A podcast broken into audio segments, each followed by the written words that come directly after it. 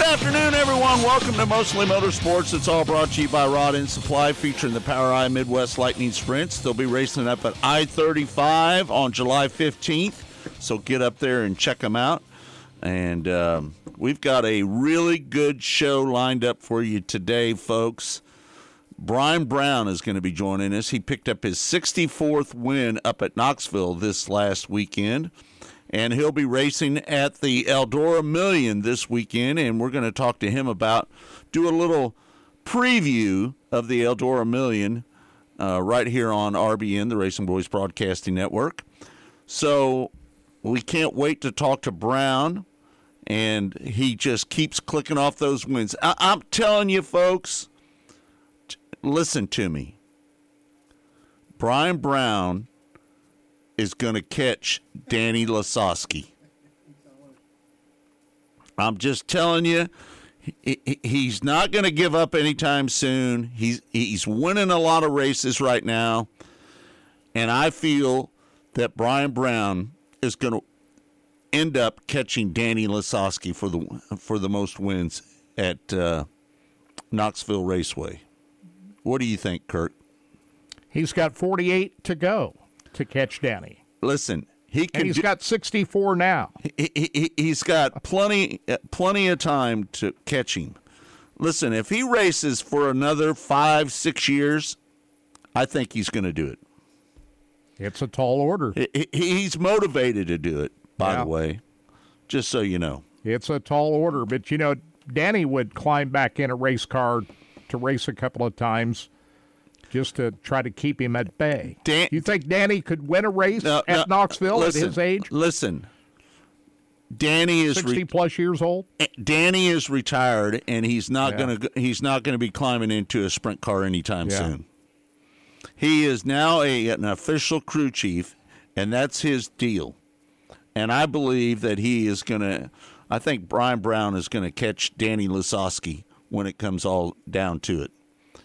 He he's winning a lot of races right now. It seems like every week he wins at Knoxville. And he's not going to be there this week. He's not going to be there this weekend uh, for sure. But he- you know what? He doesn't run for the points. Even though he misses some races from time to time up there at Knoxville, he still wins the championship.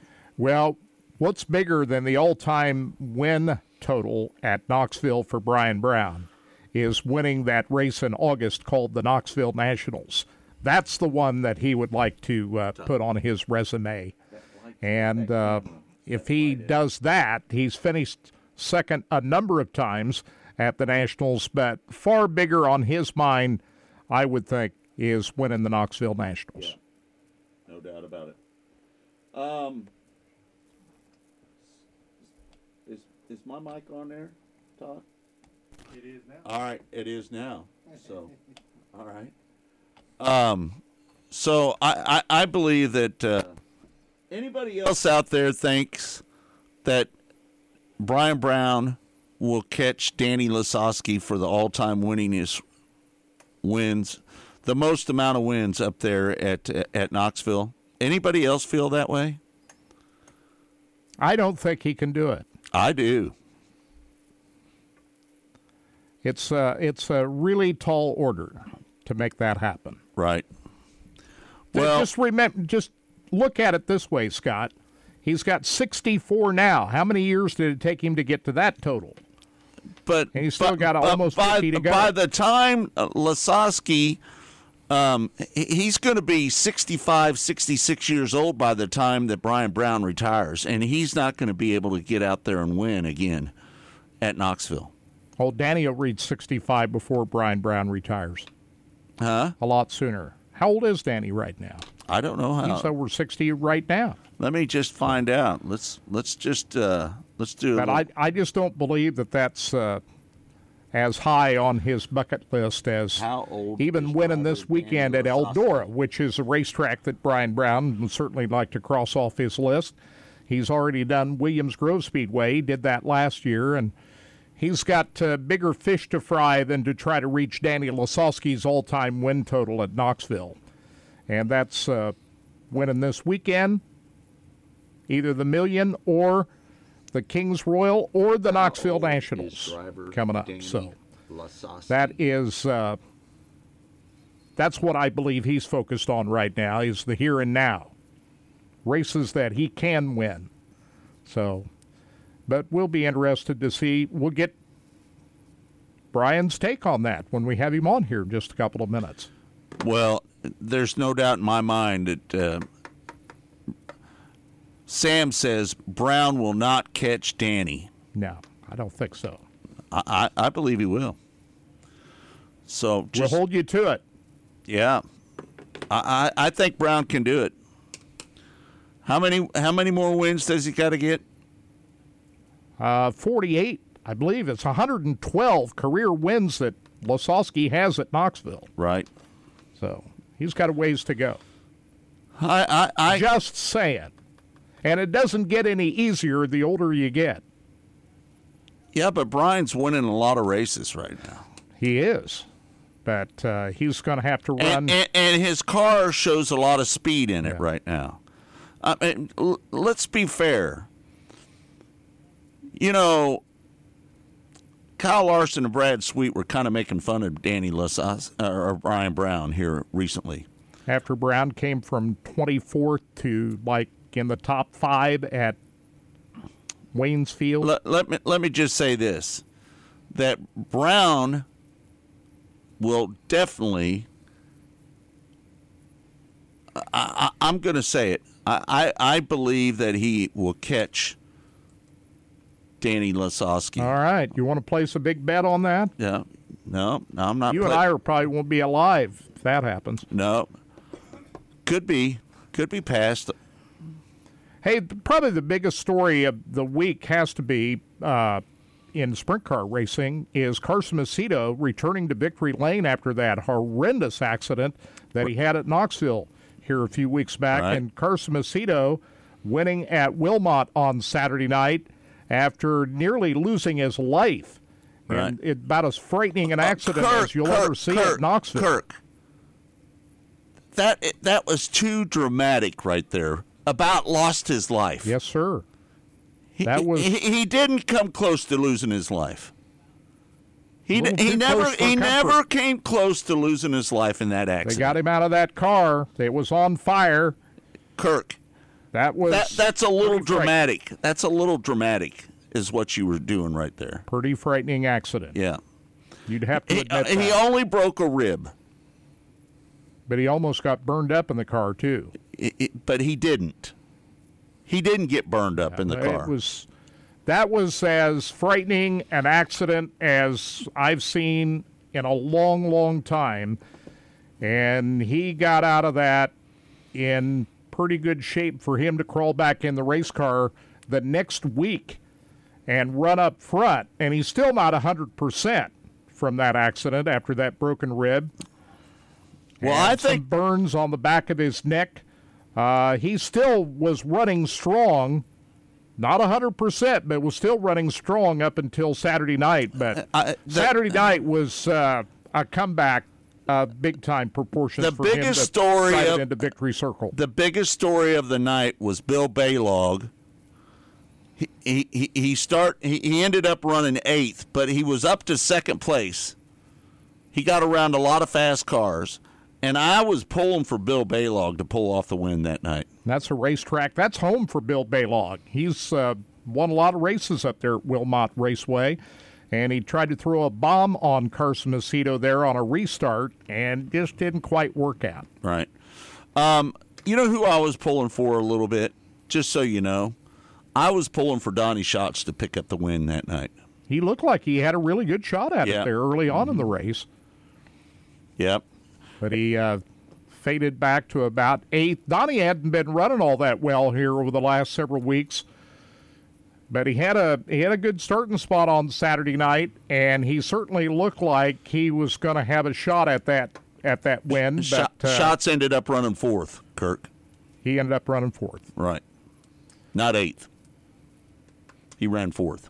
So that was uh, that was a big chance for Schatz to try to get back to where he was running up front, which he hasn't been doing here over the last three or four weeks. He had a pretty good run around the end of April, early part of May. He did win a couple of races uh, there about that time of the year, but his performance had fallen off here over the last three or four weeks. But he looked like he got it back on Saturday night. Yeah. Um, Bill Balog ended up running eighth that night. That's that Balog is who I had in mind running eighth. Yeah. Right. So, but uh, Donny Schatz couldn't have picked a better time to get his performance back and get his confidence back heading into the million this coming week at Eldora Speedway. Don't and be Certainly surprised. a racetrack that he's had a lot of success at. So, as a confidence booster, that that certainly, even though he didn't win, certainly has to help. Uh, Donny Schatz feel good about going into the million and Do- the Kings Royal this weekend. Do not think that Donny Schatz cannot win that million. he sure can. Absolutely. You know who who's impressed me more and more here as of lately is Kasey Kahne. Kasey Kahne has figured out how to drive a sprint car again. He ended up running fifth the other night. Yeah, he's had some good runs here lately. Mm-hmm. Running a lot better than he has been. He had a couple of good uh, performances up at Houston Speedway. He had a car that was running up front uh, up there and a couple of other places, but for him to pull off a fifth place finish on Saturday night, that's a pretty good effort by Kasey Kahne. Yep. No doubt. Oh, oh, Brady Bacon picks up the win at, at Macon Speedway. He picked up ten thousand dollars at fifty lap race. That was a pretty good He race. He looked strong on Saturday night. yeah. Uh, nobody had anything for him. That wild finish on Friday night Where he got upside down. Yeah, but he uh, it was Kyle Cummins the one that got upside down at the finish at the finish line at the end of that But, Bra- three car battle but Brady Bacon got upside down during a earlier caution. race. Yeah, During a caution. he did. Right. And uh, but Saturday night he had it all working strong. He was the dominant car on Saturday night at Macon Speedway, uh, which produced some really great racing. Not only for the non-wing USAC sprint cars, but Thursday night the Hell Tour late models put on a hell of a show on that quarter mile bull ring. Mm. But yep. that- so that- CJ Leary was second. Kyle Cummins was third. Mitchell Moles was fourth. And rounding out the top five was Logan Seavey. But that, that race on Friday night at Macon is uh, one everybody's still talking about when Mitchell Moles nipped Carson Garrett at the line by 93 one thousandths of a second. And then Kyle Cummins hit the wall coming off the fourth turn and went flipping across the start finish line in third. And the margin of between those top three finishers with Kyle Cummins flipping across the line was 94 one thousandths of a second. That's a finish that people will be talking about for a long time. Mm-hmm. Well, I, I, I think maybe the best race of the weekend was, um, in my eyes, I think the late model action uh, between Bobby Pierce, Hudson O'Neal at the line, that was the closest finish. And, and, and when they showed the replay, it appeared to me that O'Neal had won the race. Did it look like it to you, Kirk, that Yeah, O'Neal won you- the race? If you go and we're talking about the Gopher 50 at Deer Creek Speedway on Saturday night, that's track up in Minnesota, which, by the way, the track prep is about as good as you'll see anywhere. Uh, yeah, if, if you, you say that about Port the, Royal too. the start finish line at the flag stand, Mm-hmm. if you go by that and you and you're using a photo finish, you would say that Hudson O'Neal the Bobby race. Pierce at the line, but that's not what they go by.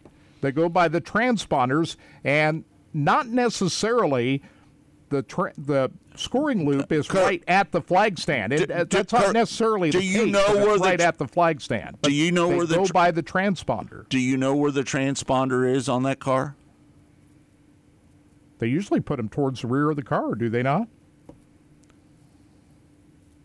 I, I I'm not. Not everybody puts them at the rear of the car.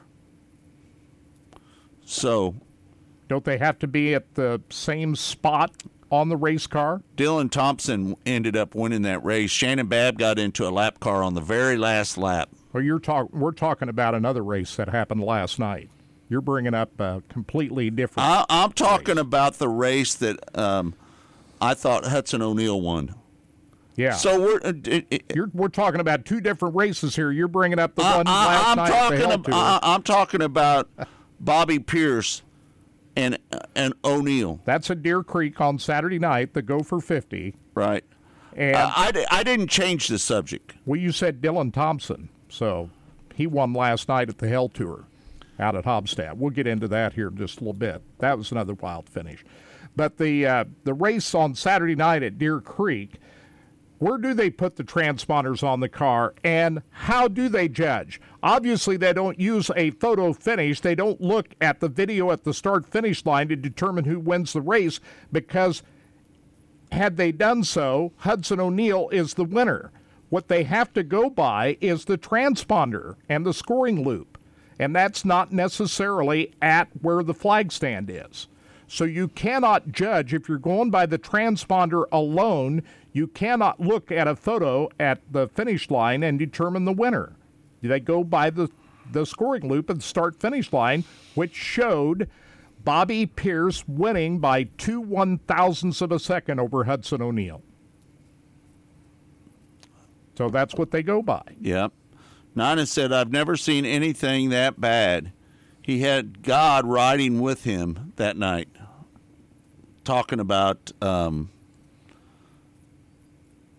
I think he, he was talking about Carson, Carson. Macedo. Yep. Yeah. Carson Macedo at when he got injured in the wreck at Knoxville. Yes. Yeah, that was uh, that was about as horrifying a wreck as you'll ever see, especially when you got fire involved. They got him out of the car. They were looking for the uh, cutters to get the seat belts, were get him out of the race car. It was pretty chaotic right there. They got him out, and for him to uh, survive that incident, which I, I don't, I've never Kirk. seen a, I never seen a car hit a wall at Knoxville as hard as what Carson Macedo did when he turned right into the wall. As hard as he hit that wall, I don't think I've ever seen a car hit that wall as hard as Carson Macedo did that night.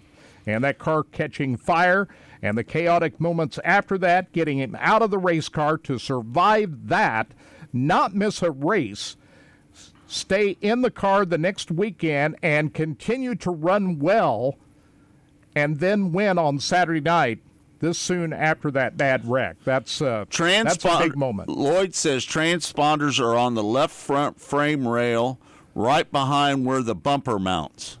There you go. Front front So it's car. on the front of the car. front of the car. Thanks Lloyd for that. He would know. He would know. So they are they are mounted in the same spot on all the race cars. Right? Uh, yes. So that's the that's so the it's on the left front. So it was on the front of the car. So, in my opinion, Lloyd, did you think that uh, O'Neal won that race? Because at the start finish line, it looked like his nose was just ahead of Bobby Pierce. But again, it's where the scoring loop is, and that's not necessarily at the flag stand. The scoring loop is not always at the flag stand. So that's that's what you got to keep in mind. And they went by the scoring loop of where it was on the racetrack, and I'm not exactly sure where it was in relation to the flag stand. But if the scoring comes up, Bobby Pierce wins by two one thousandths of a second, that's really what they got to go by. That's how they score all the races, so you got to go by the scoring loop. Hmm.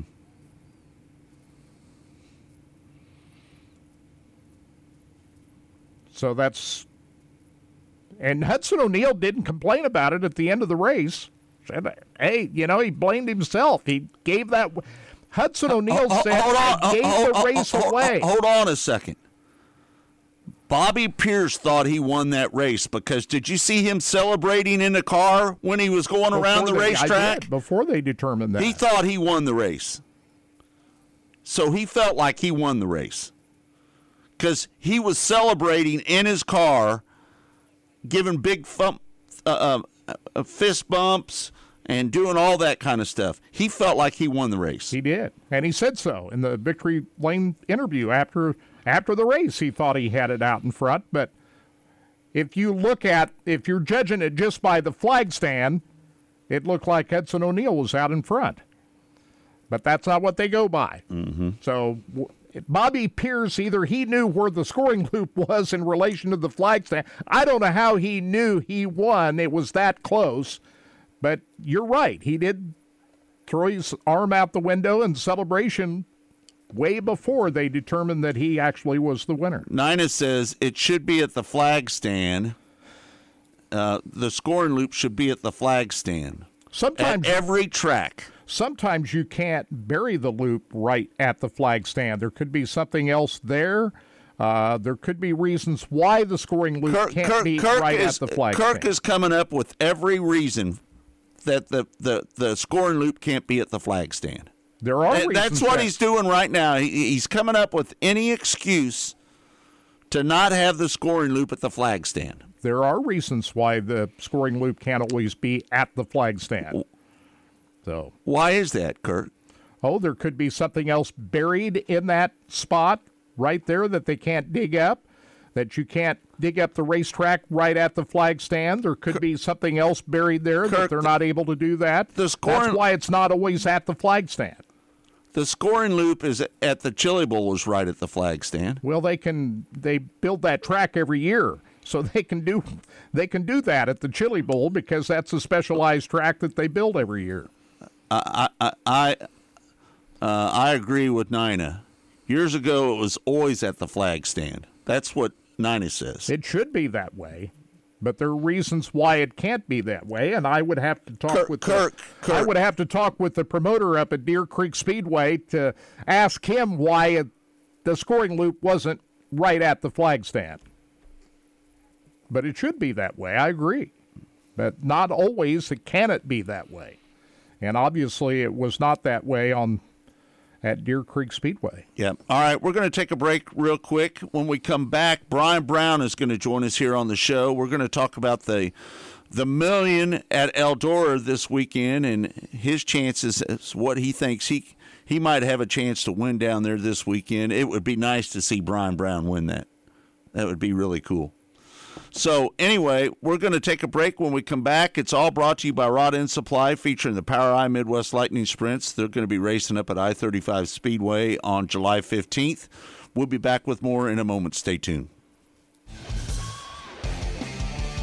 You're listening to Mostly Motorsports with the Racing Boys. Rod End Supply is involved with a variety of motorsports as well as industrial applications with many different types of products. Since 1989, Rod End Supply has provided superior products priced competitively. Whether you're racing at the circle track or drag strip, rock climbing, or going off-road, Rod End Supply has an assortment of rod ends, radius rods, and specialty products to keep your equipment moving. Rod End Supply's experienced staff is ready and willing to help you with your needs. Their promise is to continue to provide a superior product with superior service so you can stay in front of the field no matter what it is. To learn more, go to rodendsupply.com. Rod End Supply is involved with a variety of motorsports as well as industrial applications with many different types of products. Since 1989, Rod End Supply has provided superior products priced competitively. Whether you're racing at the circle track or drag strip, rock climbing, or going off-road, Rod End Supply has an assortment of rod ends, radius rods, and specialty products to keep your equipment moving. Rod End Supply's experienced staff is ready and willing to help you with your needs. Their promise is to continue to provide a superior product with superior service so you can stay in front of the field no matter what it is. To learn more, go to rodendsupply.com. Zurich Specialty Sportswear in-house. We do all of the screen printing, all the embroidery. We do some vinyl. The other ad specialty items like your pens, magnets, notepads, calendars. You can actually buy that, build your business to make it larger. We have the largest screen printing process and the largest embroidery anywhere around in the area. We can do stuff all the way from your school clubs to sports teams, a professional look in the office. If you can imagine it, we can do it for you. Rod End Supply is involved with a variety of motorsports as well as industrial applications with many different types of products. Since 1989, Rod End Supply has provided superior products priced competitively. Whether you're racing at the circle track or drag strip, rock climbing, or going off road, Rod End Supply has an assortment of rod ends, radius rods, and specialty products to keep your equipment moving. Rod End Supply's experienced staff is ready and willing to help you with your needs. Their promise is to continue to provide a superior product with superior service so you can stay in front of the field no matter what it is. To learn more, go to rodendsupply.com.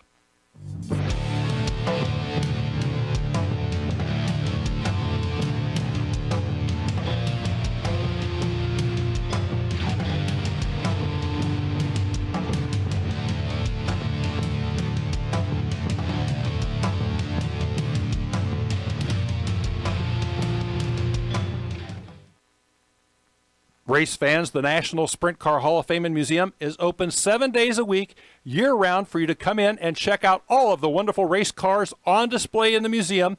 And our online store at sprintcarstuff.com is open 24 hours a day for you to check out everything that we have in stock for sprint car fans. Whether it's for a birthday, anniversary, or Christmas, sprintcarstuff.com has it all. That's at the National Sprint Car Hall of Fame and Museum in Knoxville. When Steve died, the outpouring of love was amazing. These dollars had come together um, to support us, and we realized no, we didn't want to use them for us. We wanted to use them to help others. The foundation has done so much for so many people. It helps any any family that has somebody, rather be a crew member or one of the drivers that get hurt. We can help them to get through the situation. I was injured in a non-wing sprint car accident that broke my neck and left me with a spinal cord injury. In the hospital eight months, and that got really, really expensive. So having that extra help to help push me and my family forward was a big deal. Yes, Steve's death is the reason the foundation exists, but it's Steve's life and it's the lives of racers everywhere is the reason we are able to do the work we do.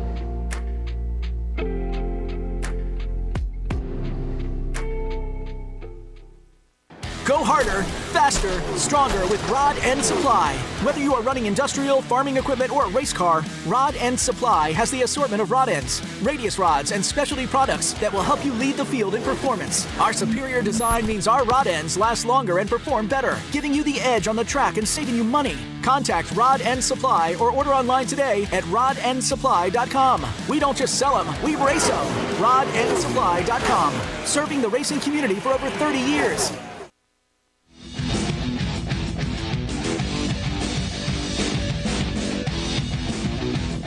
Welcome back.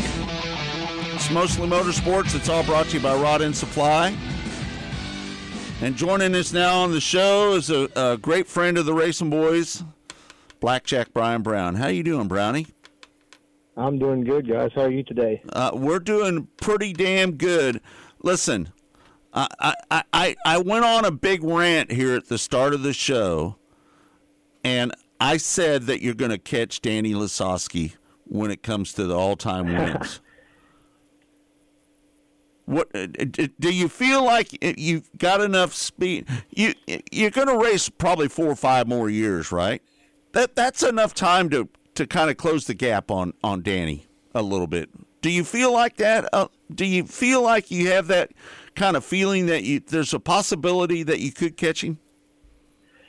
Uh, who knows? I mean, um, you know, I obviously just you know, as much as it's awesome, you know, to, to keep racking up wins, but man, really just importantly, just worry about the next one. And this sport, you know, we've been lucky enough to win 64, but nothing, nothing is guaranteed in the future. You know, um, yeah, you know, we we we've we had good cars there, we've had some good luck, but um, things change. So uh, I don't, I don't see myself catching them just because I just, you know, that's that's a number that's that's a a high high number, and um, you know, we're still 50 or some behind. So whatever it is, 48. Um, don't you're 48. 48. Behind. Okay, well that's yeah. closer than closer than I, than I thought. But um, yeah, um, we'll see. Like I said, just want to try to try to win 65 in two weeks. Right. That's the goal. Um, yeah. But as today, we we you know after you after you win one and you debrief, you turn the page and there's a lot lot on the line this weekend. Uh, you know, just try to try to focus on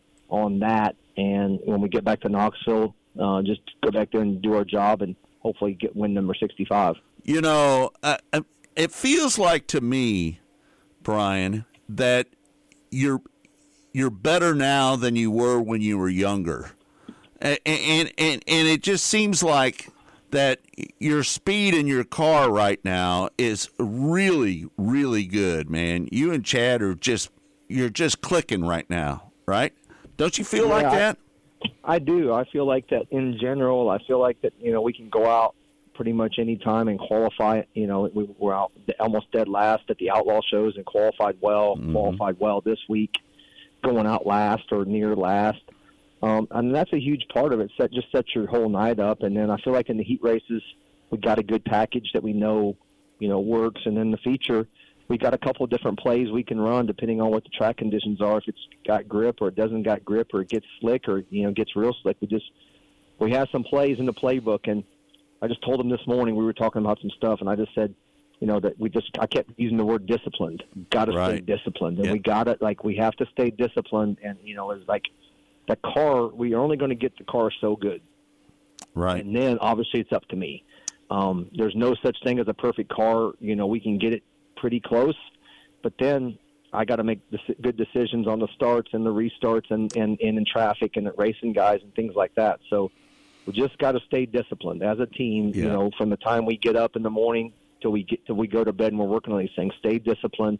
Don't get cute with it. Don't try to reinvent the wheel. Just stay disciplined, especially Right. for this next month, every single night. And um, stay disciplined with my with my workouts. Stay disciplined with my how I'm preparing. You know, watching videos and things like that. But overall, to answer your question, I do feel like I'm a better driver now than I was five years ago. Um, and you should be. If you're getting worse, Right. it's time to do something different. And I mean, you, you have to learn your craft and you have to get better. And you know, there's a lot more technology today than we had ten years ago. There's Yeah. all the pay per view, all the videos we can watch, and things like that that you should be using as a tool. And if you're not, you're behind because there are guys that are using it as, as a tool, and you know they're watching and they're paying attention. And you watch guys when we go out to qualify. You know, there's guys that keep dirt vision. I'm one of them. Keep dirt vision in the car with me or flow. Right. And watch up until I two cars before I qualify and hand my phone off. So it's like it's it's so hard right now. You better you better use every tool you have in your tool belt at all times, or you're going to get behind. Right, no doubt. Um, this this is a big weekend coming up at Eldora this weekend. Um, it, it- there's 83, 84 cars registered to race in this race this weekend. That that that's going to be a tough assignment, and, and qualifying is really critical this weekend, isn't it? Yeah, I mean it's a different format. Um, anytime that you know uh, the big races are you know on board, you know especially the Eldora, the format's going to be a little bit different. It's going to be difficult, but you're racing for a lot of money. It should be difficult. Yeah. Um, so, yeah, I mean, it, it's uh, you know a situation where there's 83 cars entered. In my opinion, in my heart, I think there's probably 15 guys that have a chance to to win any night this week. Um, some nights are going to pay twenty thousand. Some nights are going to pay a million dollars, and some nights are going to pay one hundred seventy-five thousand. So, Right. to me, you know, to have, I, I think I, w- excuse me, I look myself in that one to fifteen, that fifteen guys that could, could do it. Yep, no um, doubt. have legitimate shot, and you know that's a one in fifteen shot to win a million bucks. So I, I mean that's that's I don't think there's any better odds in, in in life than that when you're talking about a million bucks. Now I say one in fifteen guys that can that are that are fast enough. There's probably another ten that if everything would go right, you know that that could possibly be in that be in that group. But yeah, I mean we were we were we you know we led the Kings Royal last year for 25 laps, and I think we run fourth. Um, you know, we we started 14th and run fourth. You know, early in the year with the Outlaws there. Yep. So I feel like that. I, I like where we are. I'm definitely not a favorite, and that and I'm cool with that. Um, I feel like that if we go there and we do our job, you know, get our car good every single time we hit the track, and really just work, pay attention to what's what we can can control inside our pit area, and get our car good. And you know, if I make good decisions and and and make bold decisions when I need to, um, I feel like we'll have a shot to to to do some good. But if we don't do those things, we're not going to do good. So that's Yeah. that's our choices. So we're just going to control what we can control all week long. The format is what it is. You're going to probably be upset at the format a couple times this week, but Right. it's all the same for everyone. Everybody's racing for a lot of money, and um, usually when the formats are like this, the cream always rises to the top. No matter it could be, we're gonna we're gonna completely invert the fields. Come come the final night when it pays the money, the first the four or five cream of the crop cars are going to be in the hunt. Right. No doubt about it. Uh, Brian, uh, this format, uh, the Eldora Million is a 50 lap race. We're going to have a break in the middle of this. Kind of reminds you of Knoxville a little bit, You- I'm not a big fan of the halfway break. Are you? Are you that a fan of that, Brian? No, I've I've never been a big fan of that. Um, in you know, especially the Knoxville Nationals. I you know I'd probably be a two time Knoxville Nationals champion if it wasn't for the break. I, I've Yeah. been leading twice at the break before, one time by four and a half seconds. Um, I just, especially at the Nationals, and then you know, I I can only speak for that because I've been involved with those races. I feel like the first 25 laps are you just are not trying to get yourself keep yourself in position, not try to get out of position, especially if you're in the first three or four spots. You don't want to jump the cushion and run in second and be running seventh at the break or 8th I mean, but obviously if you're eighth, you want to try to improve yourself. But um, yeah, no, I'm I'm not a big fan of it. I think if if to really raise the stakes and, and make it worth something, I feel like they should pay twenty five thousand dollars to win at the break, you know, or fifty thousand, whatever the number. Pay something, Right. You know, just don't just don't race for free. Let's pay let's pay twenty five grand to win, fifteen for second, ten for third.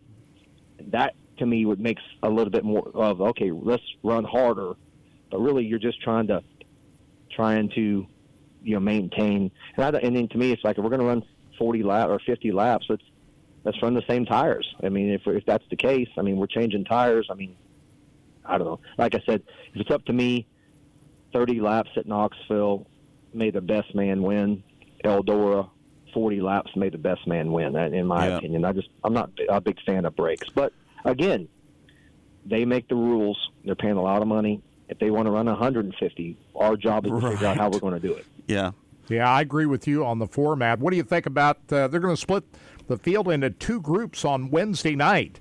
Uh, how do you feel about? They're going to have double features on uh, Wednesday night. How do you feel about the way they qualify on Wednesday?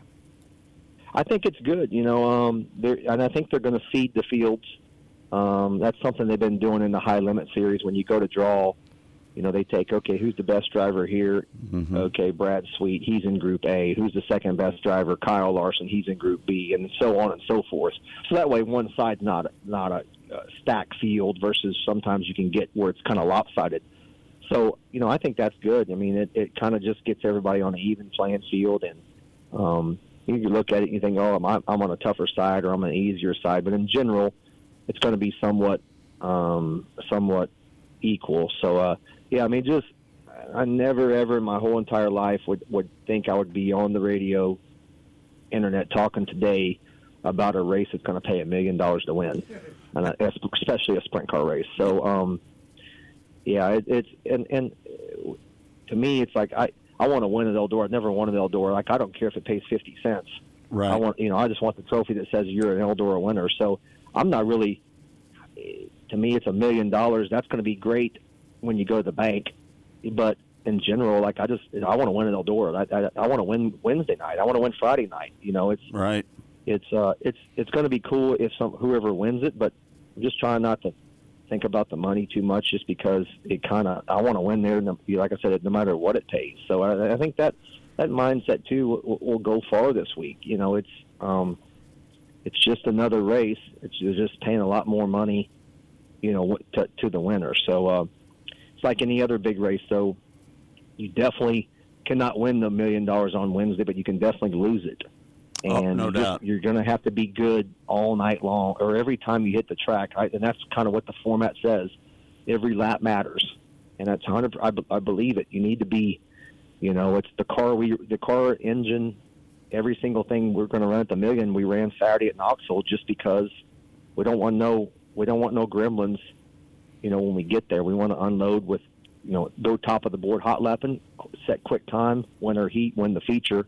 If we do that, second night, win the heat, win the feature, we'll take the money. So it's just got to do our job as a team. Yeah, yep. what do you what do you think about those six heat races on Thursday night? How much pressure packed are they going to be uh, leading up to the uh, feature event on Thursday night? Yeah, it's. I don't think you'll probably. I think this excitement will probably top anything we've ever been a part of in our sport. You know, Saturday night of the Knoxville Nationals, like the, you, you, it, there's a lot of electricity in the air, and you can just feel it from the time that you know you can feel the crowd, and then when the when the national anthem goes off, I mean, you can just feel the electricity in the air. But yeah. that electricity, you know, then they go into a D main, a C main, a B main, and then the electricity kind of comes back for the A main, you know, B main and the A main. Yeah. This here, you know, it's when you roll in there at one or two o'clock in the afternoon, you know, it's and you get to where you get to the drivers' meeting and you get, you know, every it's going to be ramped up. I mean, electricity is going to be in the air immediately all night long, and um, one one mistake, one ba- one bad corner, one bad lap, you know, it, you put yourself out of position. So, I think the thing about it is we just we've been in enough pressure packed situations in our in our career with the Knoxville Nationals that it is what it is at this point. Either you're going to be good enough or you're not. It, the pre- putting pressure on yourself to run well is not never going to work out. Probably I've tried to do that before at the Knoxville Nationals and I haven't won it yet. So yeah, you know, you're almost you're almost the guy that won the Indy 500 this year was Josef Newgarden. Is that who it was? Yes. Right. Yep. I read a, I read an article that he I don't know if it was on something, but I read an article that he, he had come so close so many times to winning the Indy 500, and he would leave there every year and just be in a bad spot, miserable, right. just hating life because he wanted to win the race so bad. He he kind of put it in a different spot of he he told himself I'm I'm probably never going to win this race and it, I'd just be happy to be a part of it. And he said it just changes kind of his mentality going into that whole week of like, hey, you know, it's it's okay if you don't win this race. Your yeah. life is not. You're still a great race car driver. You still have a lot of accolades that that are, that people are always going to remember. You don't have to win that race. Yeah. Um, and I think that's kind of where I'm at. Is like, if yeah, I want to win the Knoxville Nationals more than anything in the whole entire world. I'd trade all 64 wins for that one win. But if it doesn't happen, does not mean I'm not a good race car driver or or or, a lot, or whatever. There's a lot of great race car drivers that have never won that race.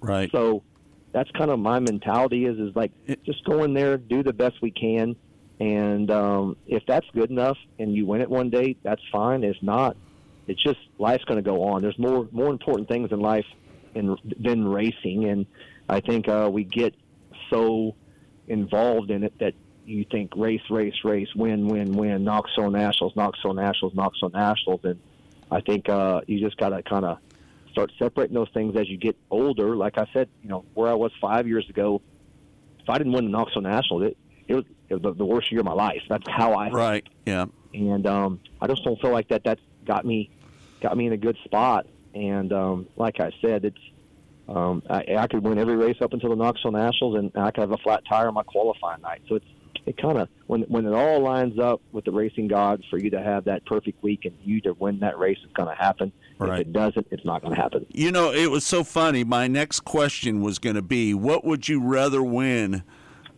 Uh, this weekend at Eldora or the Knoxville Nationals, and you said the Knoxville Nationals is the most important thing to you, right? Absolutely. I mean, I would, like I said, I've, I think we've won over 200 races in our life. I would trade them all. I mean, I, and I, I, I, I mean that 100. percent um, mm-hmm. Does not mean I want to win this week. I 1,000 percent want to win this week. No the doubt. most important race, the most important race of our season is Wednesday. Next, most important race is Thursday night. So, yeah. Um, but if you line them up one by one and said, "Okay, Brian, here you go. You can pick. You want the Eldora Million or the Knoxville Nationals?" I'd pick the Million every day of the week and twice on. Or I would sorry, I would pick the Knoxville Nationals every day of the week and twice on Sundays. You know, it's just yeah. I would that's just how I feel. And there's other people. Sheldon Haudenschild may may not say that because he's from Ohio. Um, right. You know, there may be somebody. It's the Knoxville Nationals is more than just the Knoxville Nationals to me. The Knoxville Nationals is about Knoxville Raceway, those local fans. Um, it's just a different. I feel like if I could ever win it, I would be the most appreciative, uh, appreciative guy that ever won it, and uh, maybe other than Danny, and you know, right, and, yeah. and the, history. Yeah. a kid from California, nothing taking nothing away from Kyle Larson, but he, it's it's not. He just wanted to win it because it was called the Knoxville Nationals. It was a big race. Like I feel like I have. I've been there since I've been a kid. You're invested. You're invested in Knoxville. What's that? You're invested in Knoxville Raceway. Yeah, I, I, yeah, I really do, man. Like I don't think there's, I don't think there's anybody that loves Knoxville Raceway more than me. I just, I just, I believe that, and like I've told my wife many a time, she thinks I'm crazy. I just said, you know, if if I could choose a week to, of my year to go anywhere in the country for vacation, I'd go to Knoxville. That's Mm-hmm. those are my people. That's where I love to be. I they can have the beach, they can have the mountains, they can have the snow. I I want to go to Knoxville, so I'm invested one thousand percent. I love I love everything about the track. I love everything about the facility. I love the fans. So it's just a different place for me than it would be for somebody come from California that has just heard about Knoxville. Is is part of the reason that you're so infatuated with Knoxville? Is it because Danny raced up there all those years, and you watched Danny win a lot of races up there? Uh, is is part of the reason you're invested in Knoxville the reason because Danny raced up there as well? I think a lot of it is that. I mean, I think a lot of it is just, you know, when you start going somewhere as a kid and and you go there year after year after year and you know and you and you make friends and you see things and you know you, you know all the people and you know the town in general like you know uh, AJ that owns Dingus is one of my best friends in the world. He, Right. he was in my wedding. I was in his wedding. That he owned. That's he owns that place. I know the people that own Super Eight. I know the people that own Cobblestone. I know people that own Mr. C- who own Mr. C's. It's just like it's like a, I know everybody in town. Like it's like it's my town. Really. I mean, Right. and, and I think that's that's the thing. It's like no different than just imagine Scott how or and Kirk. How excited were you when the Royals won the World Series? You know, I think oh, that's that yeah. would be you Yeah. watch them for so many years, right, Kirk? And you're like, God, this Yes. is gonna be our year. We're gonna be better. And then when we finally got it, like man, it was like it felt like you were invested because like you spent so much time. Same thing with the Chiefs. How many years, bad years, did we have to go through to get to the to get where we are today? And I think that's where being invested. I think is the, the best word you said, Scott, is you're invested in it. And like I feel the same way about Knoxville. When I've been there since I've been a kid, it's no different than I sit in the grandstands with my grandma, and before I could even go to the pits. And Right. I would leave two laps before the checkered flag when Danny was leading, so I could run around all the way around there to get to victory lane. That's what I would do. So I that's that's it's no different than a kid going to sit at Arrowhead with his grandpa or his dad when they were horrible. Yeah. You know that's it's That that's would what be it me. is. And uh, Well, I yeah, fe- yeah, I mean, I, I, I think that's that's the thing. And like I said, it's uh, I love the place. When you know, when when I'm all said and done, and I'm done racing. I'm still going to go to Knoxville Nationals every single year till the day I die. So, um, Right. like I said, it's uh, it's it's awesome to even think that. You know, think you even have a chance. I think how cool is that? I mean, like a kid Right. that never even thought he would race thinks, man, I may have a chance to win the Knoxville Nationals one day. I mean, that I think that's as cool as anything. I feel the same way about Knoxville. I went there when I was a little 10 year old kid to go up and watch Hank Smith run and Randy uh, race up there. So, yeah, it's, it's home to me, too. It's a very special place.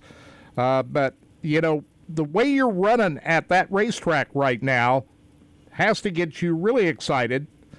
You started eighth on Saturday night. That was not an easy run to get that checkered flag on Saturday night. Talk about that win on Saturday.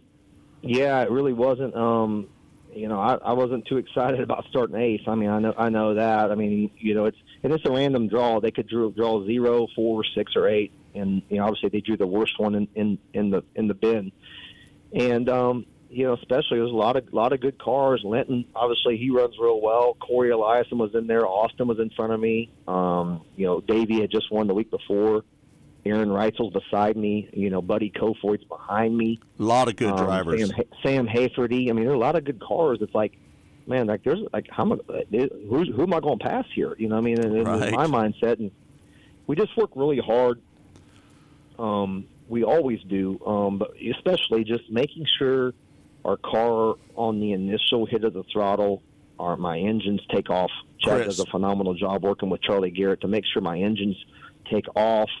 And can we get grip to get going and things like that. I think if you watch the video, I go from eighth to fourth in the first lap, and that I think that's to me as much of a race race winning move as as taking the lead.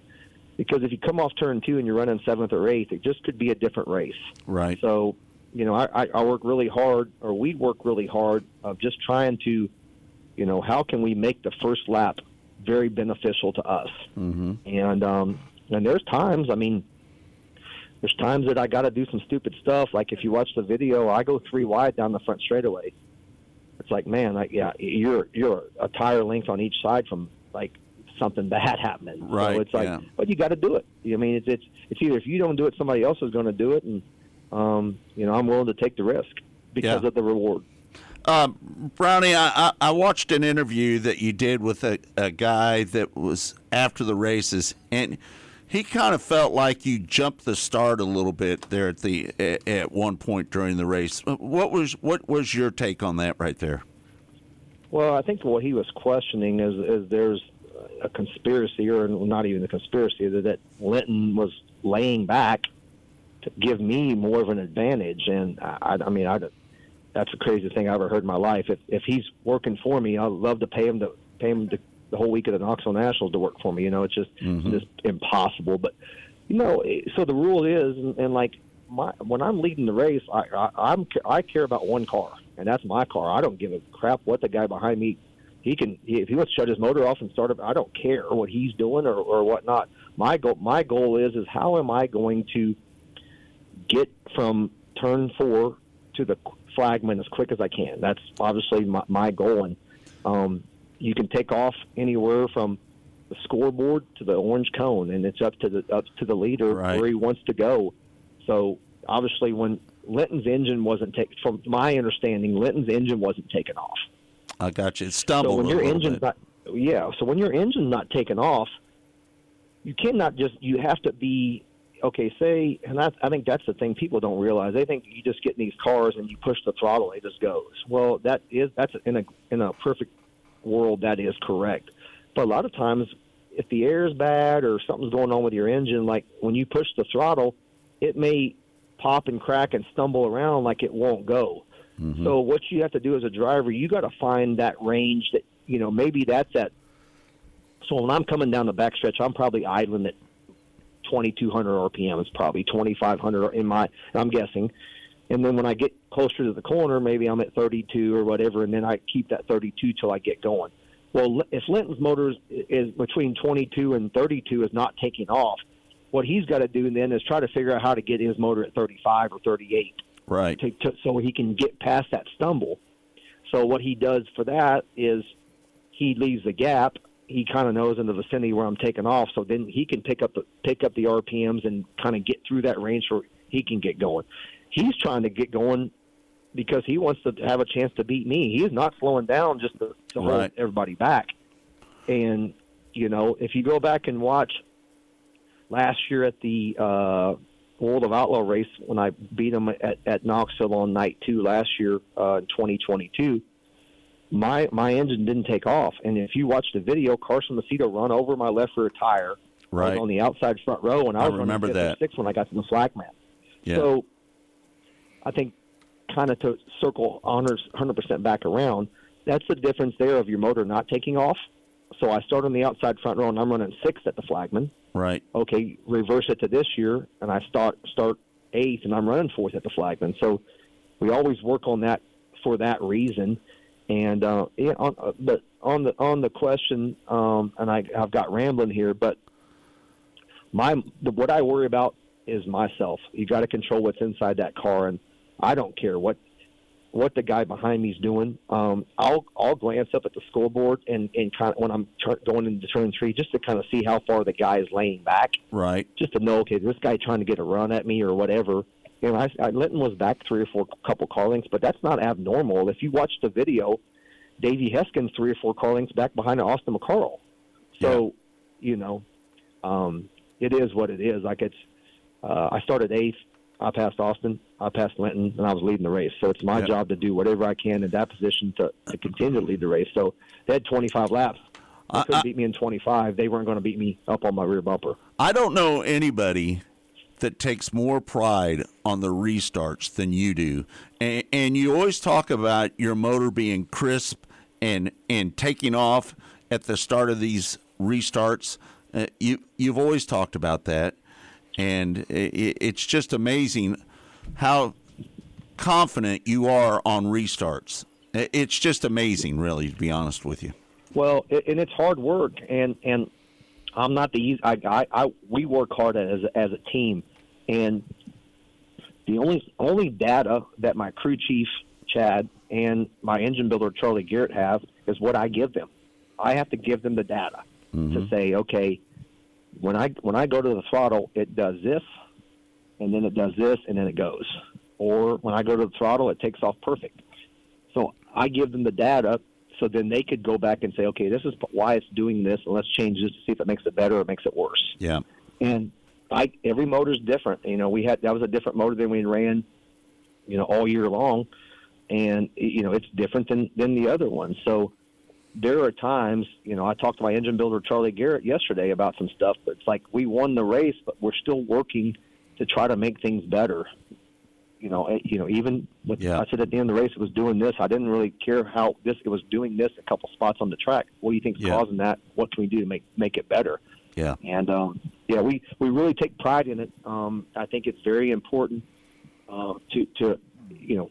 I seen Logan Schuchart lose the Kings Royal three years ago because his motor didn't take off with five laps to go on a double fall restart. Yeah, no doubt. You back go back and watch the video. I mean, it's he lost a hundred seventy five thousand dollar race. Yeah. And what they do, they went to work and, and and figured out what's going on. People do it different than we do um, a little bit because people go. There's the thing called the chassis dyno. Um, a lot of guys go to Tim Engler, you know, in, in Indiana, and they put their car on a chassis dyno and they make pulls. You know, it's just like a drum deal where it spins right. the tires and yep. They strap the car down and they, they you get in the car and it's idling and you you step on the gas as hard as you want to go, and it, they, they they ET no different than you would a drag car of like a, how how long does it take to get from point A to point B? Right. And and then they stop and they change headers. They come back and do it again. They change your fuel. They do it again. They have that advantage. They go and do that. We don't do that. Um, my engine builder doesn't believe in it for whatever reason. Um, so we just do it a different way. The only way that we, we do it now is is I'm the data, and I'm relaying the data. To right. Them. So yeah. um, just a different way to do it. And um, like I said, we I'll put my engines up against any in the country as far as when they take off. Yeah. And uh, like I said, just makes it look like oh gosh, Brian's really good on starts, and Brian he he's got good reflexes. Yeah, that's not what it is. Yeah, it's, it's basically my engines are they take off that well that right. it makes me look like I'm doing something special in there. Yeah, no doubt about it. Well, Brownie, I can't thank you enough for taking the time to join us here on Mostly Motorsports today. Again, it's all brought to you by Rod End Supply, featuring the POWRi Midwest Lightning Sprints. They'll be racing up at I-35 on July 15th thank you so much for being uh, uh, taking so much time with us today, man. We we can't thank you enough for doing so. Yeah, I enjoyed it, man. Like I said, it's it's nice. Sometimes when we come on there on Saturday mornings, it's we have to rush through it to get through all the stuff you guys got to talk about. And you know, we only got a certain amount of time, and that's what I enjoy about coming on with you guys today. Is because if we want to talk for three hours, we can. It's not right. no time limit, and uh, like I said, just gives you guys a little bit of different of uh, an insight of what's going on really within the team and really within the car sometimes of people just don't people just don't understand. They just think that um they there's more to meet there's more to meet the eye than just yeah. step on the gas and, uh, uh, and it's just a lot lot going on in these race cars that people just would never realize that that's going on. Are, just, are you in Kansas but, City right now Brian? Yep. See I was we we came back after we came back Saturday night um, and then yeah, we're we'll leave tomorrow morning. So yep, we're still in Kansas City right now. Yep, I'm I'm gonna be peeling out with my camper today.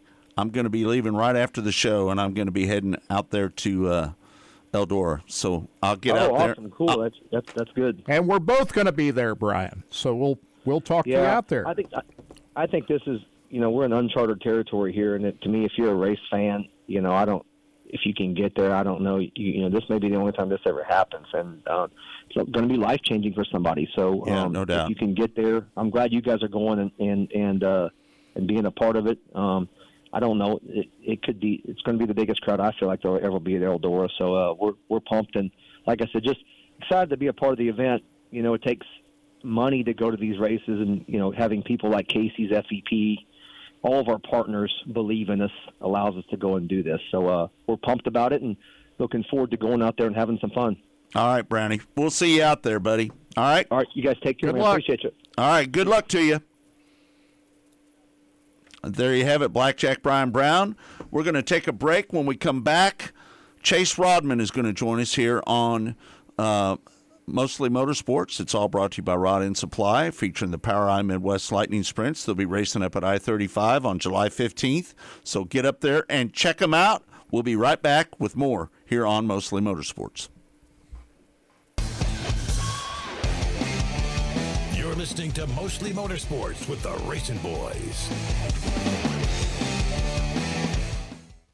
Rod End Supply is involved with a variety of motorsports as well as industrial applications with many different types of products. Since 1989, Rod End Supply has provided superior products priced competitively. Whether you're racing at the circle track or drag strip, rock climbing, or going off-road, Rod End Supply has an assortment of rod ends, radius rods, and specialty products to keep your equipment moving. Rod End Supply's experienced staff is ready and willing to help you with your needs. Their promise is to continue to provide a superior product with superior service so you can stay in front of the field no matter what it is. To learn more, go to rodendsupply.com.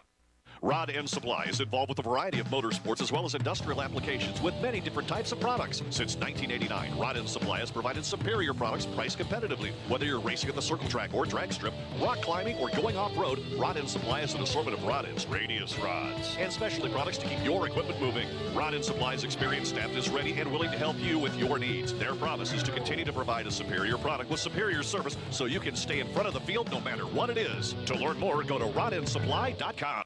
Spirit Specialty Sportswear in-house. We do all of the screen printing, all the embroidery. We do some vinyl. The other ad specialty items like your pins, magnets, notepads, calendars. You can actually buy that, build your business to make it larger. We have the largest screen printing process and the largest embroidery anywhere around in the area. We can do stuff all the way from your school clubs to sports teams, a professional look in the office. If you can imagine it, we can do it for you. Rod End Supply is involved with a variety of motorsports as well as industrial applications with many different types of products. Since 1989, Rod End Supply has provided superior products priced competitively. Whether you're racing at the circle track or drag strip, rock climbing, or going off-road, Rod End Supply has an assortment of rod ends, radius rods, and specialty products to keep your equipment moving. Rod End Supply's experienced staff is ready and willing to help you with your needs. Their promise is to continue to provide a superior product with superior service so you can stay in front of the field no matter what it is. To learn more, go to rodendsupply.com.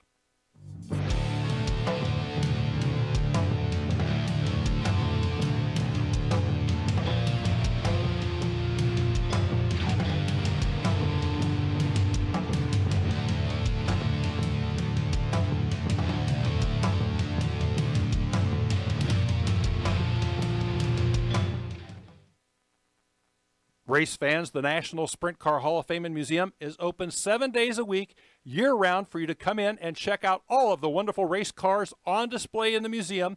And our online store at sprintcarstuff.com is open 24 hours a day for you to check out everything that we have in stock for sprint car fans. Whether it's for a birthday, anniversary, or Christmas, sprintcarstuff.com has it all. That's at the National Sprint Car Hall of Fame and Museum in Knoxville.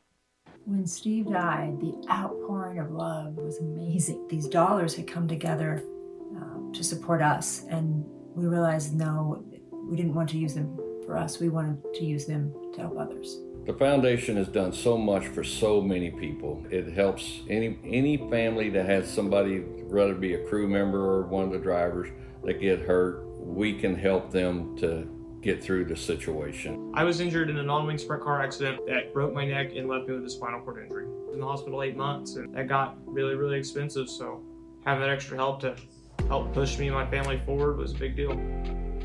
Yes, Steve's death is the reason the foundation exists, but it's Steve's life and it's the lives of racers everywhere is the reason we're able to do the work we do.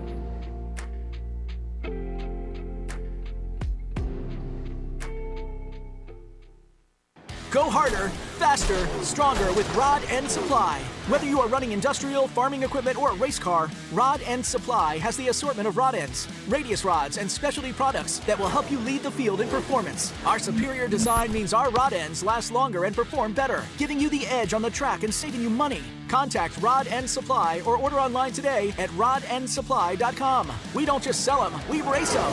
Rodendsupply.com. Serving the racing community for over 30 years.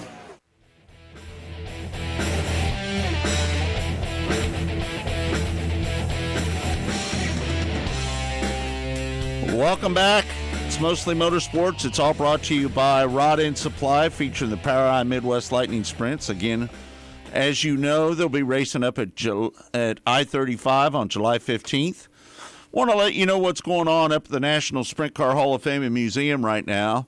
They're going to be giving away a 2023 Z06 with the Z07 Performance Package. It's a pearl white Metallica tricoat color. And not only that, they're going to give you $25,000 in cash to help you pay for the taxes. They're going to be giving that car away on Saturday, August 19, 2023. This car's got a 760 horsepower 5.5 LT6 V8 engine. It goes from 0 to 60 in 2.6 seconds. It's an 8 speed automatic. It's got big brakes, big wheels. It, it, it, it's just got everything on it, man. This is a true performance car, and you're looking at it right now on the screen, and there's nothing better than this car right here, folks. I'm telling you, this is a true street legal race car that they're going to give away on again on August 19, 2023. That's the week after the Knoxville Nationals. So, um, and they're also going to be giving away um, a 410 sprint car as well. So, if you want to uh, register to win the Corvette, you can do so at winaz06corvette.com. That's winaz06corvette.com. And if you'd like to shop in the store out in front, you can always do that at sprintcarstuff.com. That's sprintcarstuff.com. What do you think, Kirk? Uh, I can't wait to see the Williams Grove exhibit up at the Hall of Fame. I missed it when I was up there for the uh, non-wing show back in early June. I got to the How track did you miss late. it, Kirk? I got to the track too late that night. So I wasn't able to get over to the Hall of Fame, but I can't wait to see it. Mm-hmm. And also, we can't wait to lay our eyes on this new Corvette. They're going to be giving away that I don't think they've taken delivery of it yet. But uh, that's going to be a, a special piece in the window there at the Hall of Fame when it does arrive. And they draw for it on August the 19th, a week after the Knoxville Nationals. So Yep. No doubt about it. So, um, we're going to be up there in a couple of weeks, aren't we? yeah, we We're going to check in some IndyCar racing up there at Iowa Speedway. And We're still trying to get a hold of Chase Raudman. He's riding a roller coaster right now, isn't he? And I would assume that would be at Cedar Point, which is about 30 miles from Attica, where they're going to be racing tomorrow night. The Brad Doty Classic is tomorrow night at Attica. And so, uh, and I think Chase has got a home up around there. So we're thinking Cedar Point, the roller coaster capital of the world. He said he was just in line to get on a roller coaster, and maybe he's riding that roller coaster He's right probably now. He's probably got his hands full right now. Todd, do we, do we want to run that three minute? Yeah, let me spot? let me give me a second. Let me Yeah. find that real quick, and then I was going to tell everybody we'll we'll get a hold of Trenton, and then if for some reason we don't get a hold of Chase, he'll be all right for a week. We heck, we bothered him on his vacation one week, Right, So yeah. we can get Scott's got a long drive, so we may cut Yeah, out a hair I, early I, today. I might might cut out just a little Just bit a early early. today. It ain't a big yeah. deal if we do, but let me see if I can find this. Uh, Nine thing. and a half hours, six hundred miles today. Well, I tell you, every time, I don't know. That's it's just a lot of driving. Period. It's just this heat. Especially when you're pulling an RV. Yeah, and and the heat today is just is is pretty darn brutal. Um, let me copy this over real quick. Give me a Uh, couple seconds here. Last night, Atlanta Motor Speedway hosted a rain shortened cup event, and William Byron picked up his fourth win of the Man, year in a a rain shortened race. event. I thought Brad Keselowski was going to be the guy there. They got to the end of the stage, and then they decided to come in and pit for fuel, and that William Byron was able to get out in front, and the rains were coming. They all knew it was coming, and what an intense race we saw. Uh, for a large portion of that event last night at Atlanta Motor Speedway, that when they can reconfigure that racetrack, Scott, they made it into a mini Daytona Talladega style racetrack. That was a pretty uh, pretty wild event for as long as it ran last night. I think AJ Allmendinger was going to be in the mix of that Sure. thing, wasn't he? Yeah, he had a Yeah, he had ended up running third, right? Fords looked like they were the strong manufacturer last night. All Fords at the front, but I think Oh, when hold on, Kirk. Chevrolets finished first and second, and third. But let me finish what I'm I was just saying. saying- I'm just you saying. Didn't let me finish what I was saying. Three cars. Chevrolets finished I first, agree. second, and third. They did. Mm-hmm. What I was going to say, but you didn't let me finish. Right. You interrupted me. No. Less like I Fed him a interrupt you sometimes, but just like that's Kirk. what I was saying. The Fords looked like they were going to be the dominant manufacturer last night, and probably would have been had it run out to the end of the race. But as you pointed out, Chevrolets ended up the the big victors Oh, oh, hold night. on. Chevrolets finished first, second, third, and fifth. Yeah, I think uh, Michael McDowell was like the only Ford in the top five, as it turned out. Right. He had a fast race car too, Yeah. but he was running out of fuel, so he had to come in for fuel. So that cost him any chance that he was. He ended up running fourth. Yeah. So, anyway, another big win for William Byron. How did he get back up to fourth, Kirk? Michael McDowell. How do you what? How did he get back up to fourth? He was able to uh, get himself just by happenstance where he was, uh, worked himself up. He did a good job of drafting himself up towards that, that spot. Mm-hmm. So he, he was able to rally back. Chase Elliott was the big disappointment. He ended up running 13th. Yeah. Yeah. And you talk about William Byron. Joey Logano ended up 17th. Right. You know, you talk about William Byron. He spun out early in the race, and then he had a penalty. He had to serve a penalty for uh, a, a pit penalty, and still was able to recover and pull off the win. Yep. All right, let's uh, let's go to the phones and uh, bring in our next guest. Chase Raudman joins us here on the show. Chase, how you doing, my friend? Well, I was doing a whole lot better than about five minutes ago, guys. Uh, we were on the roller coaster here. We were in the ride line for the uh, best roller coaster in the country. We were the next ones to get on, and then the ride broke down and they sent us away. We waited No line for an hour and a half, and then we didn't get on. So Let me let me guess. Steel Vengeance is that correct? that is exactly it. Yes, You exactly. Steel Kirk Vengeance here at Cedar Point. Cedar Point. Well, we kind of figured you were at Cedar Point because it's only like 30 miles from Attica, where you'll be tomorrow night.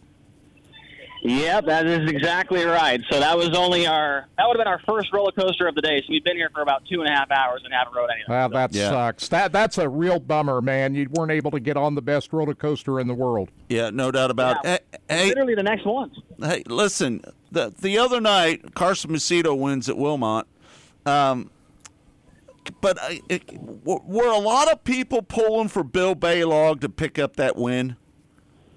Oh yeah, the crowd was going crazy. I was watching him under green when he made the pass on on Donnie when he got the second there, and people in the crowd were going absolutely crazy. They were going crazy uh, in qualifying when he set that track record. They were pumped up when we announced him for the for the dash draw. Obviously, that's you know right in his you know his country. That's where all of his fans are at, and he's won twenty something races there with IRA. So yeah, people were loving that, and I was really hoping to see him pull it off, but I think he's got a little bit too excited there at the end. Yeah, he did. He, he just got a little juiced up a little bit too much there at the end of the race, didn't he? And he ended up running eighth. And and I'm sure he's disappointed with that because he had a car that was capable of winning that race. I thought. Oh yeah, I think at one point in time he was the best car on the track, you know, and he, um, you know, it was kind of a weird, it's been a weird year for him. You know, I was looking at his stats in the first twelve or so races he ran with, you know, Outlaws, High Limit, All Stars, even IRA, and he had no top tens at the first twelve races, and all of a sudden he's turned it around here. You know, he uh, got two quick times in in two weekends with the Outlaws, which he's never even gotten a quick time before these last two weekends. So it looks like they've turned that program around here pretty quickly.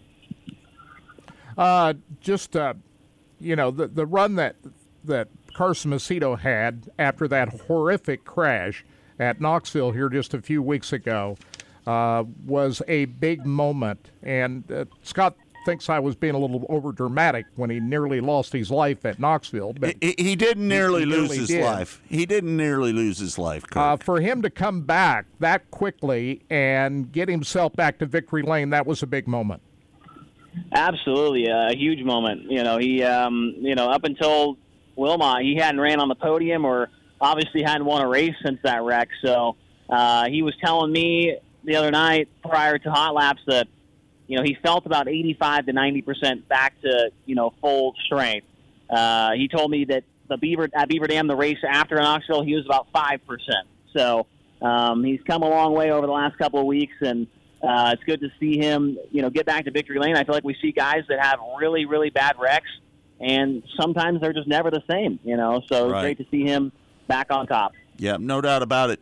Um, let's talk about the uh, million this weekend, man. This is this is going to be one of the great races of all time, isn't it? This weekend. Oh yeah, we are all excited here. We're uh, we got our tickets and we're gonna go grab some lawn chairs and whatnot here soon, and um, hopefully we can find a spot. I know it's gonna be absolutely jam packed, but uh, yeah, it is. The hype is real. Um, we're all super excited. I'm excited to just be a fan and be able to, to witness it. You know, not have to work and um, just kind of sit back, relax, and, and, and watch a good race. So Yeah. it's going to be uh, a groundbreaking, you know, night for sprint car racing. I feel like all eyes in the racing world, you know, with NASCAR included, are going to be watching and, and Yeah. seeing who wins. Uh, first things first, the Brad Doty Classic tomorrow night at Attica Raceway. That's going to be a big show. It always is. You know, we always seem to get about 50-ish cars for that race. Everybody wants to. I mean, it's. I think it still pays just you know regular ten thousand to win, uh, but it's still the Brad Doty Classic. Brad Doty, obviously a a historic figure in sprint car racing, a big advocate for sprint car racing, still here in 2023. So um, a lot of guys just want to win that just because of of the name behind it. You know. Yeah, we just had Blackjack Brian Brown on the show, and he was talking about he thought that there was 15 cars that could win this race, and he said probably uh, probably probably another 10 cars could maybe luck into winning this race. What what are your thoughts on that? I think that's pretty close, you know. And I like the that he added that the ten that could luck luck into it. You know, with the format that they've got going on, if somebody hits the setup just right and they can, you know, get themselves uh, in a good position, uh, then I think that they could they can maybe hang on. You know, if they catch a caution or if a if a couple guys up front get into a wreck or something, uh, and they're right there running, you know, fifth, sixth, seventh or something. I definitely think it could happen. Obviously, the odds of it probably aren't too good. I think that there's legitimately five to seven guys right now that are obviously the favorites, but there's 15 that if they can get the setup and have everything go the right way, then I think they could definitely have a chance. Yeah, no doubt about it. Um, so um, David Gravel was four points behind. He's dropped now down to 12 points behind. Um, he's still not out of this thing, though, right? No, he's still got plenty of time to, to make something happen. Carson's obviously not out of it either. I think he's what 50 or so maybe back 50. at this point. Yeah, 50. Yeah, 50. So plenty of time. Obviously, he's really good at Attica. So, I mean, David, Brad, and Carson are all good at Attica. So um, they're probably all going to be right there in the top five. Um, and that's just kind of what it seems like it always is these days. It's those three guys are right up there, top top five, top six every single night. So um, uh, Attica always puts on a great show. Uh, I think it's an underrated track that we go to throughout the year. So um, excited to get there. I, I just love going to, to races that have a large field of cars, and I feel like the Attica locals even have a pretty good shot at, at winning there, which makes me excited when we show up somewhere and you kind of just don't know who's going to win. Well, we've seen some great races there already this year. The All Stars and and uh, you know World of Outlaws. Uh, that that is a great racetrack. It absolutely is, especially when they can, you know, keep the dust down a little bit uh, uh, for the fans that are, you know, in the in the grandstands. So, um, and it's just a, it's a tricky place, you know, especially off of turn two. It seems like uh, there's not really much of a of a cushion for the guys to lean on. It's more like a little bit of a grip lane, I guess you could say, and then you get guys putting around the tires. So um, it's just one of those classic Ohio slick and dusty racetracks, and uh, a lot of throttle controls needed, and that's why I think we see some of these guys that uh, can get themselves up to the front. Those guys that are very, very uh, methodical, very technical, and um, like you know we see Donnie Schatz won there earlier this year. You know he's obviously a guy that's known for his throttle control, so I expect to see Right. him have a good run. He's got to feel a lot better about uh, how he ran the other night, heading into uh, Attica and Eldora this week. I, I, I got to tell you, Chase, I was pulling for Donnie Schatz to win that race. I think everybody at this point in time is is pulling for Donnie when they see him running up front. You know, I think gone are the days of people booing Donnie in Victory Lane. I think more it's it's cheers now. Um, you know, because obviously he just hasn't been as dominant as he was, you know, five six years ago. Right. Um, but that's what I've kind of noticed at the races now. Everybody cheers for Donnie when he wins instead of you know, back in the day, everybody just booing him. You know. Yeah, no doubt. Uh, oh, by the way, there's a hundred and seventy-five thousand dollar to win race on Saturday night called the King's Royal. Uh, you're going to be back to work uh, for those two nights, uh, Friday and Saturday this weekend. That that's still an important race too, isn't it? Absolutely, and get to work with Blake Anderson down there in the pits as well on Dirt Vision, and then have Johnny and Sean Neestat from uh, Houston will be up in the booth as well. So we got a pretty good cast of characters that'll be on the on the on the Dirt Vision broadcast. So that'll be fun, and you know I just love the the um, the pageantry of the King's Royal. I love the like that theme of like you know the the king, right, and and like that the medieval times with the cape and the crown and all that stuff. I think it's I think it's really cool. I, I it's my favorite event of the year, honestly. Yeah, no doubt. Kirk and I will be out there this weekend as well. So uh, I'm going to be leaving today. Kirk's going to be leaving tomorrow, and um, I'm I'm going to try to make it out there today. Hopefully. Yeah, I, I missed talking to you up at uh, Houston, so I don't want to. I don't want to miss talking to you out at Eldora this weekend, Chase. So. Well, I got four four days, and I we got a camper, so I'll be staying at the racetrack most of the night. So um, or, we'll maybe see you guys around the campground or Yeah. what? Yeah, no doubt.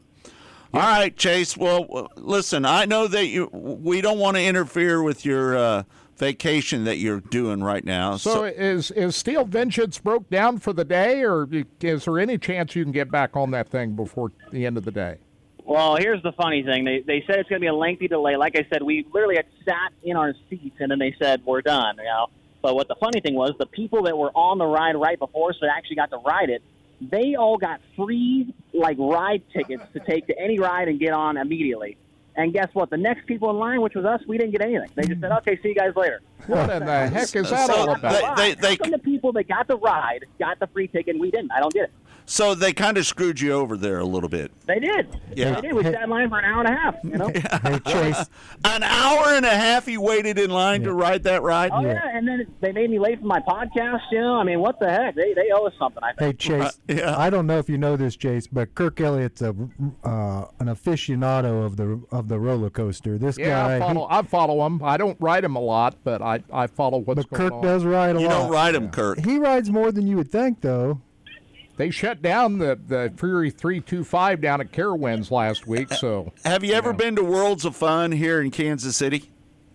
I have not, but uh, one of my my co- coworkers over here, he was just talking about it a minute ago. Sounds like it's a, a pretty good place. Is it like kind of like a sister Yes. pl- park to this place or something like that? Yeah, Little it- it- much it- smaller, They but- got a lot of roller coasters over there, bud. You need to you need to check it out next time you're in Kansas City. so you still on the grounds as we speak? Yeah, we are. We're still here. We we've only been here for maybe three hours. Well, they got plenty of other rides there you can Oh, yeah. partake in. and, and you spent an hour and a half waiting in line for that one ride. Ma- Maverick Well, it is seems like a pretty good coaster, man. choice. Go ride Maverick. We are. I'm walking right next to it right now. I think that might be where we're either there or we're going to Millennium Force. I'm not sure, but you know, Yeah. Steel Vengeance they say is the number one coaster in the world. So an hour and a half wait for the best coaster in the world probably not not the worst. Right, A- unless you don't get a ride. We're looking at a POV uh, right now. Yeah, we're watching a little video uh, of uh, it. Steel Vengeance. yeah. Yeah, that Oh yeah, yeah. that's right. a wild ride. All right, Chase. Well, thanks for taking the time to join us here on the show today, man. And we'll let you get going so you can go out and enjoy your rides. Okay. All right, thanks guys. We'll see you. All right, right. talk to you soon. Thanks, Chase. There you have it. Chase Raudman joining us here on the show. And, um, I, you know, I, I, I, I think Worlds of Fun has some pretty good roller coasters, don't they? But not as good as where he's at. Yeah, right he's now. at the Mecca. This is He's the place at, where he's he's at the at. roller is, coaster capital. yeah, that's where they have the big. Um, they have like the Comic Con for comics and stuff. This is like this is where all the roller coaster aficionados go to. Is that place where he's at right now? Wow. Huh? And got- it's own, and they own Worlds of Fun too. So I mean, it's not like uh, we're no slouch. Like I said, they they know how to do it right, and they Yeah. and so the ones we do have here are the are good ones, and we have a brand new one. Obviously, guys, we got a right. we got a brand new one out here. Zambezi Zinger. The Zambezi Zinger is back in Kansas City. So. It, it's not like the old no, Zambezi but I tell you what's though. cool about it is.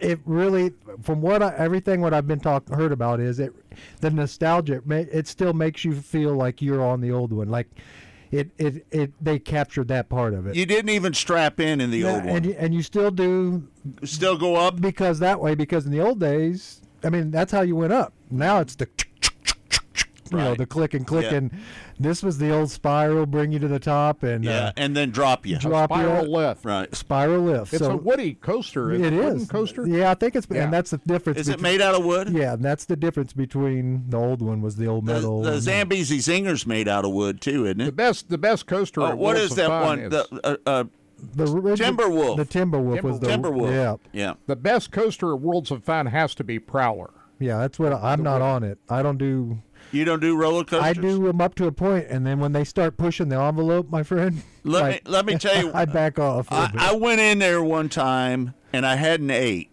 That's a problem. And I walked in there, and you know the thing where you stick up against the wall. I don't even know if they have that there no more or not, Uh, I, they might not have it there anymore. because it was it's probably But full of puke. I, I, I got up there on that wall, and I, I felt like I was going to get sick. I've and then the rest of the day, I the couldn't ride a roller coaster for the rest That's of the day. see, that's a mis- people don't realize. So, like, if you here in Kansas City, um, if you went out there, you made the mistake of getting on that ride either right after lunch or uh, the first thing out there. Your day could be. With could an be empty stomach. you could ruin your day. Yeah, you can. because the heat out in Kansas City, and they had that black um, asphalt walking. You know, you walked all across that. It was just hot out there, so Right. hot. Yeah. And I can see one they built Oceans of Fun, it was basically a way. Hey, man, let's just find a way so we can cool off in the summertime because this is brutal over here. I'll tell you what gave me a headache the last time I rode it was that boomerang. That's right. At, the boomerang. at Worlds will- of will Fun. whoop- That, that I'm not getting back no, on that thing. like you said, I I go to a point, guys, and then I I'll back off, and but I'm that Mamba, it's a it's a good coaster. After I had my back surgery, my um, my back surgeon warned me about getting on certain roller coasters that jarred you from side to side just because hey man we've we we've put you back together but it's a back surgery We- Right. we're not i'm not guaranteeing all my work on something like that Right, no So doubt. They i shut got it down one of the other big roller coasters down by Charlotte. The yeah the Fury 325, which was ranked number one for a lot of years. They had a support beam that major fresh stress scratch And uh, Somebody, had video of picture that, didn't it. they? they had video and let me tell Yeah. you you wouldn't Was even, it was it really moving? No, but the crack you could see daylight in the crack of the from the what was holding on to the pole. Now, that, Oh. like Kirk said, they have a million other safety features built They were into it. traveling around there at 95 But miles that's the an hour fastest. through that area. Yeah, that's the fastest go golf or um, roller coaster. It's Yeah, 95 miles an hour, dude, around that corner. They're um, fixing it right now. Well, yeah, nobody, nobody got hurt. You know, that's yeah, the that's a thing. good thing. Well, I'll call Trenton here during the break, but uh, we got got that Steve King. If you want to play that real quick, Let's we do can it. do that. Let's do it. All right, we're going to play a little Steve King portion. Um, we're great supporters. Um, I'm part of the uh, board member with the Steve King Foundation, and they do a great job supporting drivers that are injured and crew members that are injured, and they just do a, they just do a remarkable job. So here you go. Uh, we'll watch a little bit of this video right now. Are you missing me like I'm missing you? right, this here, just Mike. can't be true. Did you have to leave so soon? When Steve died, the outpouring of love across the country was amazing. We realized we were in a position that um, no racing family wants to be in. The good that was coming out of that was that these dollars had come together uh, to support us, and we realized no, we didn't want to use them for us. We wanted to use them to help others. The foundation is important to me. It keeps Steve present in what we all do and what we all love, and that's racing. My favorite memory of Steve was just how nice of a guy he was and how genuine he was. I'm just sure that Steve would be very honored and thankful for the foundation and how it's honoring his name and all the good that the foundation does. You go to a racetrack on Saturday, nobody expects to come out of there hurt. Unfortunately, sometimes it does happen. And and thankfully we got people like the King family and everybody that's involved with the Steve King Foundation to help these families. I was diagnosed with breast cancer.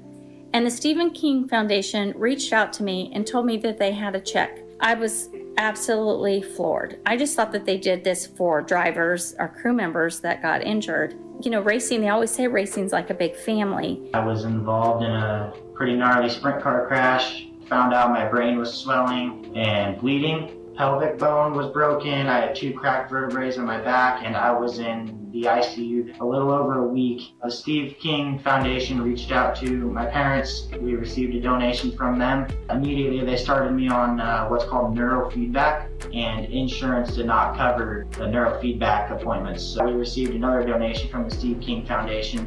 It really helped a lot, and I just want to say thank you. Thank you from the bottom of my heart to the uh, Steve King Foundation for everything that they have done for me this last Sunday, I got to turn laps in my modified here.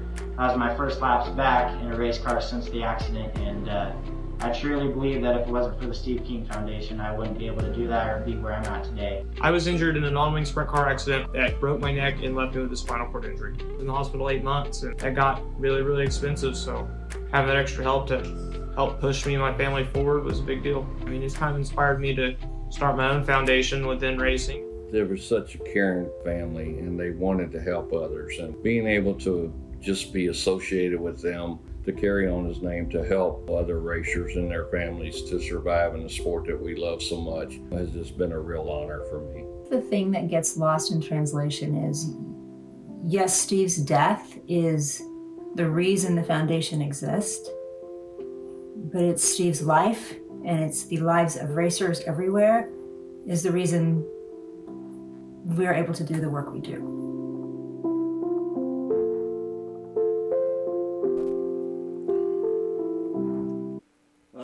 Go. Oh, there you go. Uh, do me a favor, folks. Take a picture of that code right there. Put that code back up there, Todd, real quick for me, would you?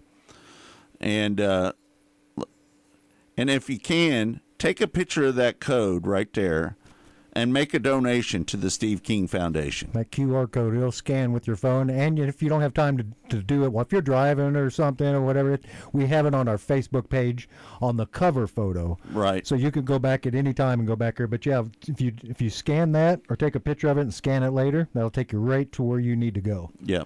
Uh, big night for Matt Covington at the Steve King Memorial Race on Saturday night. Right. He Matt- took advantage of uh, Wayne Johnson and Jake Bubak having issues.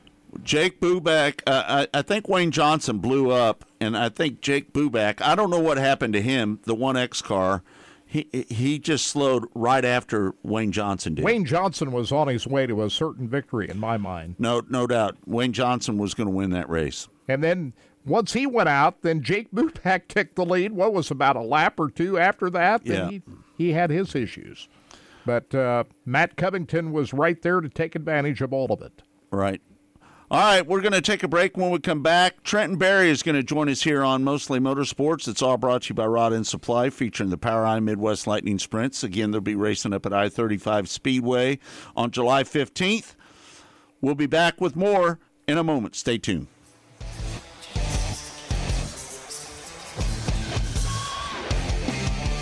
You're listening to Mostly Motorsports with the RacinBoys. Rod End Supply is involved with a variety of motorsports as well as industrial applications with many different types of products. Since 1989, Rod End Supply has provided superior products priced competitively. Whether you're racing at the circle track or drag strip, rock climbing, or going off-road, Rod End Supply has an assortment of rod ends, radius rods, and specialty products to keep your equipment moving. Rod End Supply's experienced staff is ready and willing to help you with your needs. Their promise is to continue to provide a superior product with superior service so you can stay in front of the field no matter what it is. To learn more, go to rodendsupply.com. Rod End Supply is involved with a variety of motorsports as well as industrial applications with many different types of products. Since 1989, Rod End Supply has provided superior products priced competitively. Whether you're racing at the circle track or drag strip, rock climbing, or going off-road, Rod End Supply has an assortment of rod ends, radius rods, and specialty products to keep your equipment moving. Rod End Supply's experienced staff is ready and willing to help you with your needs. Their promise is to continue to provide a superior product with superior service so you can stay in front of the field no matter what it is. To learn more, go to rodendsupply.com. Here Specialty Sportswear in-house, we do all of the screen printing, all the embroidery. We do some vinyl. The other ad specialty items like your pins, magnets, notepads, calendars. You can actually buy that, build your business to make it larger. We have the largest screen printing process and the largest embroidery anywhere around in the area. We can do stuff all the way from your school clubs to sports teams, a professional look in the office. If you can imagine it, we can do it for you. Rod End Supply is involved with a variety of motorsports as well as industrial applications with many different types of products. Since 1989, Rod End Supply has provided superior products priced competitively. Whether you're racing at the circle track or drag strip, rock climbing, or going off-road, Rod End Supply has an assortment of rod ends, radius rods, and specialty products to keep your equipment moving. Rod End Supply's experienced staff is ready and willing to help you with your needs. Their promise is to continue to provide a superior product with superior service so you can stay in front of the field no matter what it is. To learn more, go to rodendsupply.com.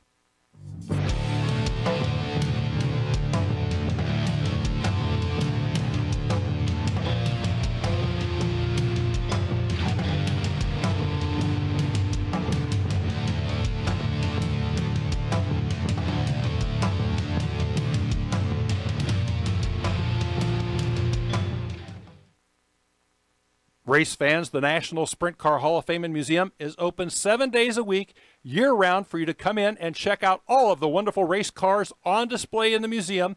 And our online store at sprintcarstuff.com is open 24 hours a day for you to check out everything that we have in stock for sprint car fans. Whether it's for a birthday, anniversary, or Christmas, sprintcarstuff.com has it all. That's at the National Sprint Car Hall of Fame and Museum in Knoxville.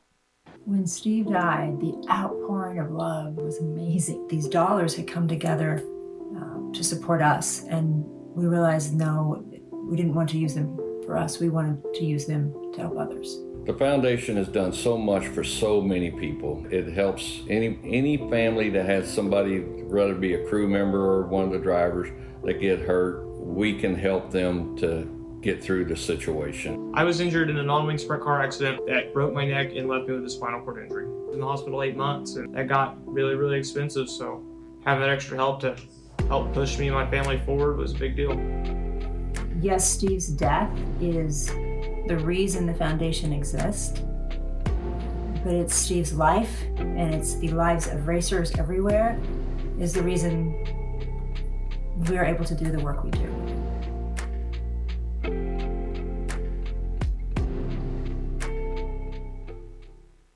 Go harder, faster, stronger with Rod End Supply. Whether you are running industrial, farming equipment, or a race car, Rod End Supply has the assortment of rod ends, radius rods, and specialty products that will help you lead the field in performance. Our superior design means our rod ends last longer and perform better, giving you the edge on the track and saving you money. Contact Rod End Supply or order online today at rodendsupply.com. We don't just sell them, we race them.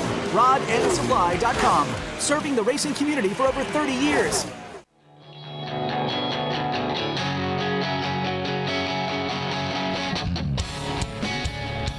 Welcome back.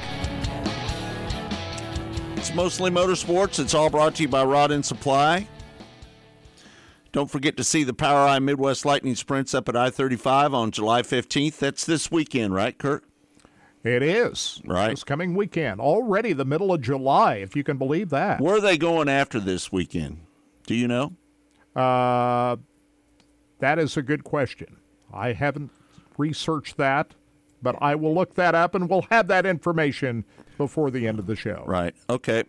All right, let's bring on our friend from racingdirt.com. Um, had a hell of a race out there at, at, Dodge City this weekend. Matt Covington picks up the win with the Steve King Memorial. And um, Jason Martin, he picked up night number one. Trenton, how you doing, buddy? Yeah, great. I'm uh, glad to be with you guys. I thought probably the move of the weekend was uh, Martin's pass for the the lead and what turned out to be the, the pass for the win there on on Friday night out there at Dodge City. That was uh, that was quite the move by uh, by big time racers. So what yeah, what do you I'm, uh, think? I'm I'm doing well. What do you think about that racetrack out there? You know, so I just I was I didn't I didn't make the trip, but I you know we we stream out there weekly and um, uh, had a chance to watch watch a bunch of races. So seems like a, a really nice place. I know their um, their organization is a little bit different there than a lot of racetracks. Um, so that's uh, that that's cool for them. I know they don't deal with quite as many financial stresses as, as a lot of other promoters and, and places do. Um, so uh, it's it's cool to see it out there. It's kind of a it's kind of in an area that, that I know there's other racetracks around it, you know, but it's a it's a big time facility for sure. Yep. It's city owned, right? Yes, what I've been told. Yeah, and it's it's subsidized through through the city, correct? So, Yeah. um, you know, they just they don't have quite as many obstacles as a lot of these other places do. Um, Right. And it's whatever, neither here nor there. It's it's just just the way it is. So, Yeah. um, but cool to cool to see it there. Hey Trenton, what's going on with USMTS? I, I know they got a big race coming up, uh, the Mod Wars. Well, talk about that race. Yeah, three, three, five, and eleven, and we're right at the halfway point of the series. So there's 21 races done and 22 nights to go. So we'll we'll cross over that threshold here at the uh, the midway point of the season, and um, that's a. We're talking about big time places. O- Ogilvie Raceway is a is a big time facility. They just had the World Outlaw Sprint cars there um, just a, a few weeks ago, and. Um, packed the place. I talked to Clayton Wagaman. His family owns it. He he's one of the mod racers going to contend for the for the win this weekend. Um, said they had to set the record for the place um, for their their World Outlaws show that they just had. So um, it's really really cool. Up north of Minneapolis, Minnesota. Um, it's from from my house here. It's about nine and a half hours to get there. Uh, but this is definitely a good time of the year to be uh, be heading to central Minnesota. So, I think Chase uh, Raudman, who we just had on, said that was one of the nicest facilities he'd ever been to. It's unbelievable. It's, it's unreal. That, so they have what what's so cool there. They built a huge structure right behind the the main grandstands, and so it's it's awesome because it's it's one way in. It's a it's a dining area. It's a souvenir area. It's a concession stand. It's a pass through to the grandstands. It's AC if you need somewhere to chill out. Restrooms are in there. You go up the stairs. They have all their suites. Their suites are all accessed indoors. Their officials uh, scoring box is right there amongst the suites, and at the end of it, you have a VIP and a bar. That bar has a door on the turn one side of it that allows you to access um, a, a VIP fan zone and a concrete walkway with stairs that will will take you up and down. It, it is an unreal structure that they have put at Ogilvie, and you know the finish work's so beautiful. It's all sheet metaled uh, inside downstairs, the best I can recall, and upstairs it's all uh, wooden, kind of like a log cabin type feel on the inside of on the, the second level. It's a it's a beautiful place. It's a great racetrack. Um, it's in an awesome awesome part of the country, and um, just like I tell you guys about when we go to these races up north, man, the fans just come out in droves to support the racing, and it's Right. it's really cool. So Yeah. this is another big one, right right on the heels of Cedar Lake here a few weeks ago. So uh, this is another one of the the huge ones on the stop for uh, for the USMTS this year. This is July 13th through the 15th. On Thursday night, they're going to pay $3,000. On Friday night, they're going to pay $5,000. And on Saturday night, they're going to pay $11,000. Now, this is the USMTS versus WISSOTA Modifieds, right?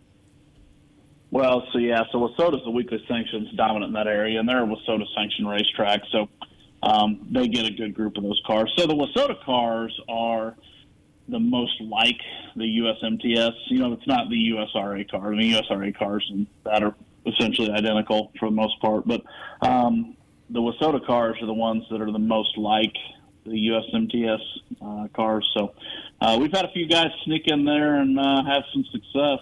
Uh, Dave Kane has, uh, has has done it and did it last year there, and uh, so you just you just never know. It's really, man, you want to think that one of your one of your traveling guys is going to get this done, and they very well could, but telling you, don't don't be surprised if if one of the local cars from that area or one of the regional racers that races in that pocket of the country slides in there and gets it done. They run modifieds at Ogilvie every week, and it's a tough place to win. Right. A lot of drivers have won this race. Jeremy Payne, Zack VanderBeek, um, Johnny Scott, Jake O'Neill. Man, there's there's been a lot of guys that have won this race, hasn't there? Yeah, Jason Hughes was he was the first one uh, to win it all the way back. I believe it was 2011 was was Hughes' first one, and um, yeah, Jake Timm got it done last year, and it was a it was a really really good race right to the end. And, um, they do a huge fireworks show, and I mean it's this is one of those that just has it's just got it just have a little bit of everything at Oval, right? And no matter what, uh, track track usually gets pretty slick and smooth. A lot of guys really enjoy that, um, and they just they work their tails off to put on a great race. And I Yep. I, uh, I I love this racetrack and the event and the, the, the Wagaman family that owns it. They're just racers through and through. Uh, so that's that's awesome to see as well. Let me ask you, what happened to Jeremy Payne? Is he still racing? No, not really. He's he's a firefighter out in, around Phoenix, Arizona. So he moved. Oh, and that that was uh, you know JP was from out west, and uh, his his wife was as well, and uh, yep. So he he doesn't really race a whole lot. I know uh, I know he tuned into one of our races a couple of weeks ago. I heard from from one of his buddies. I haven't I haven't talked to JP personally, but man, what a what a talent! I, I get asked about Jeremy Payne all the time, probably more than any racer that doesn't race anymore. Um, right. but yeah, he's a he he's a firefighter and uh, raising raising a family. He's got a couple kids and um, still married to his wife Madison that he was married to when he was racing. So yeah, just uh, life life just kind of taking him a little bit different direction. He, he, I he know was, he still follows it at least a little bit. he was an exceptionally talented driver, wasn't he? He really was. And so he, here's what's crazy. I think.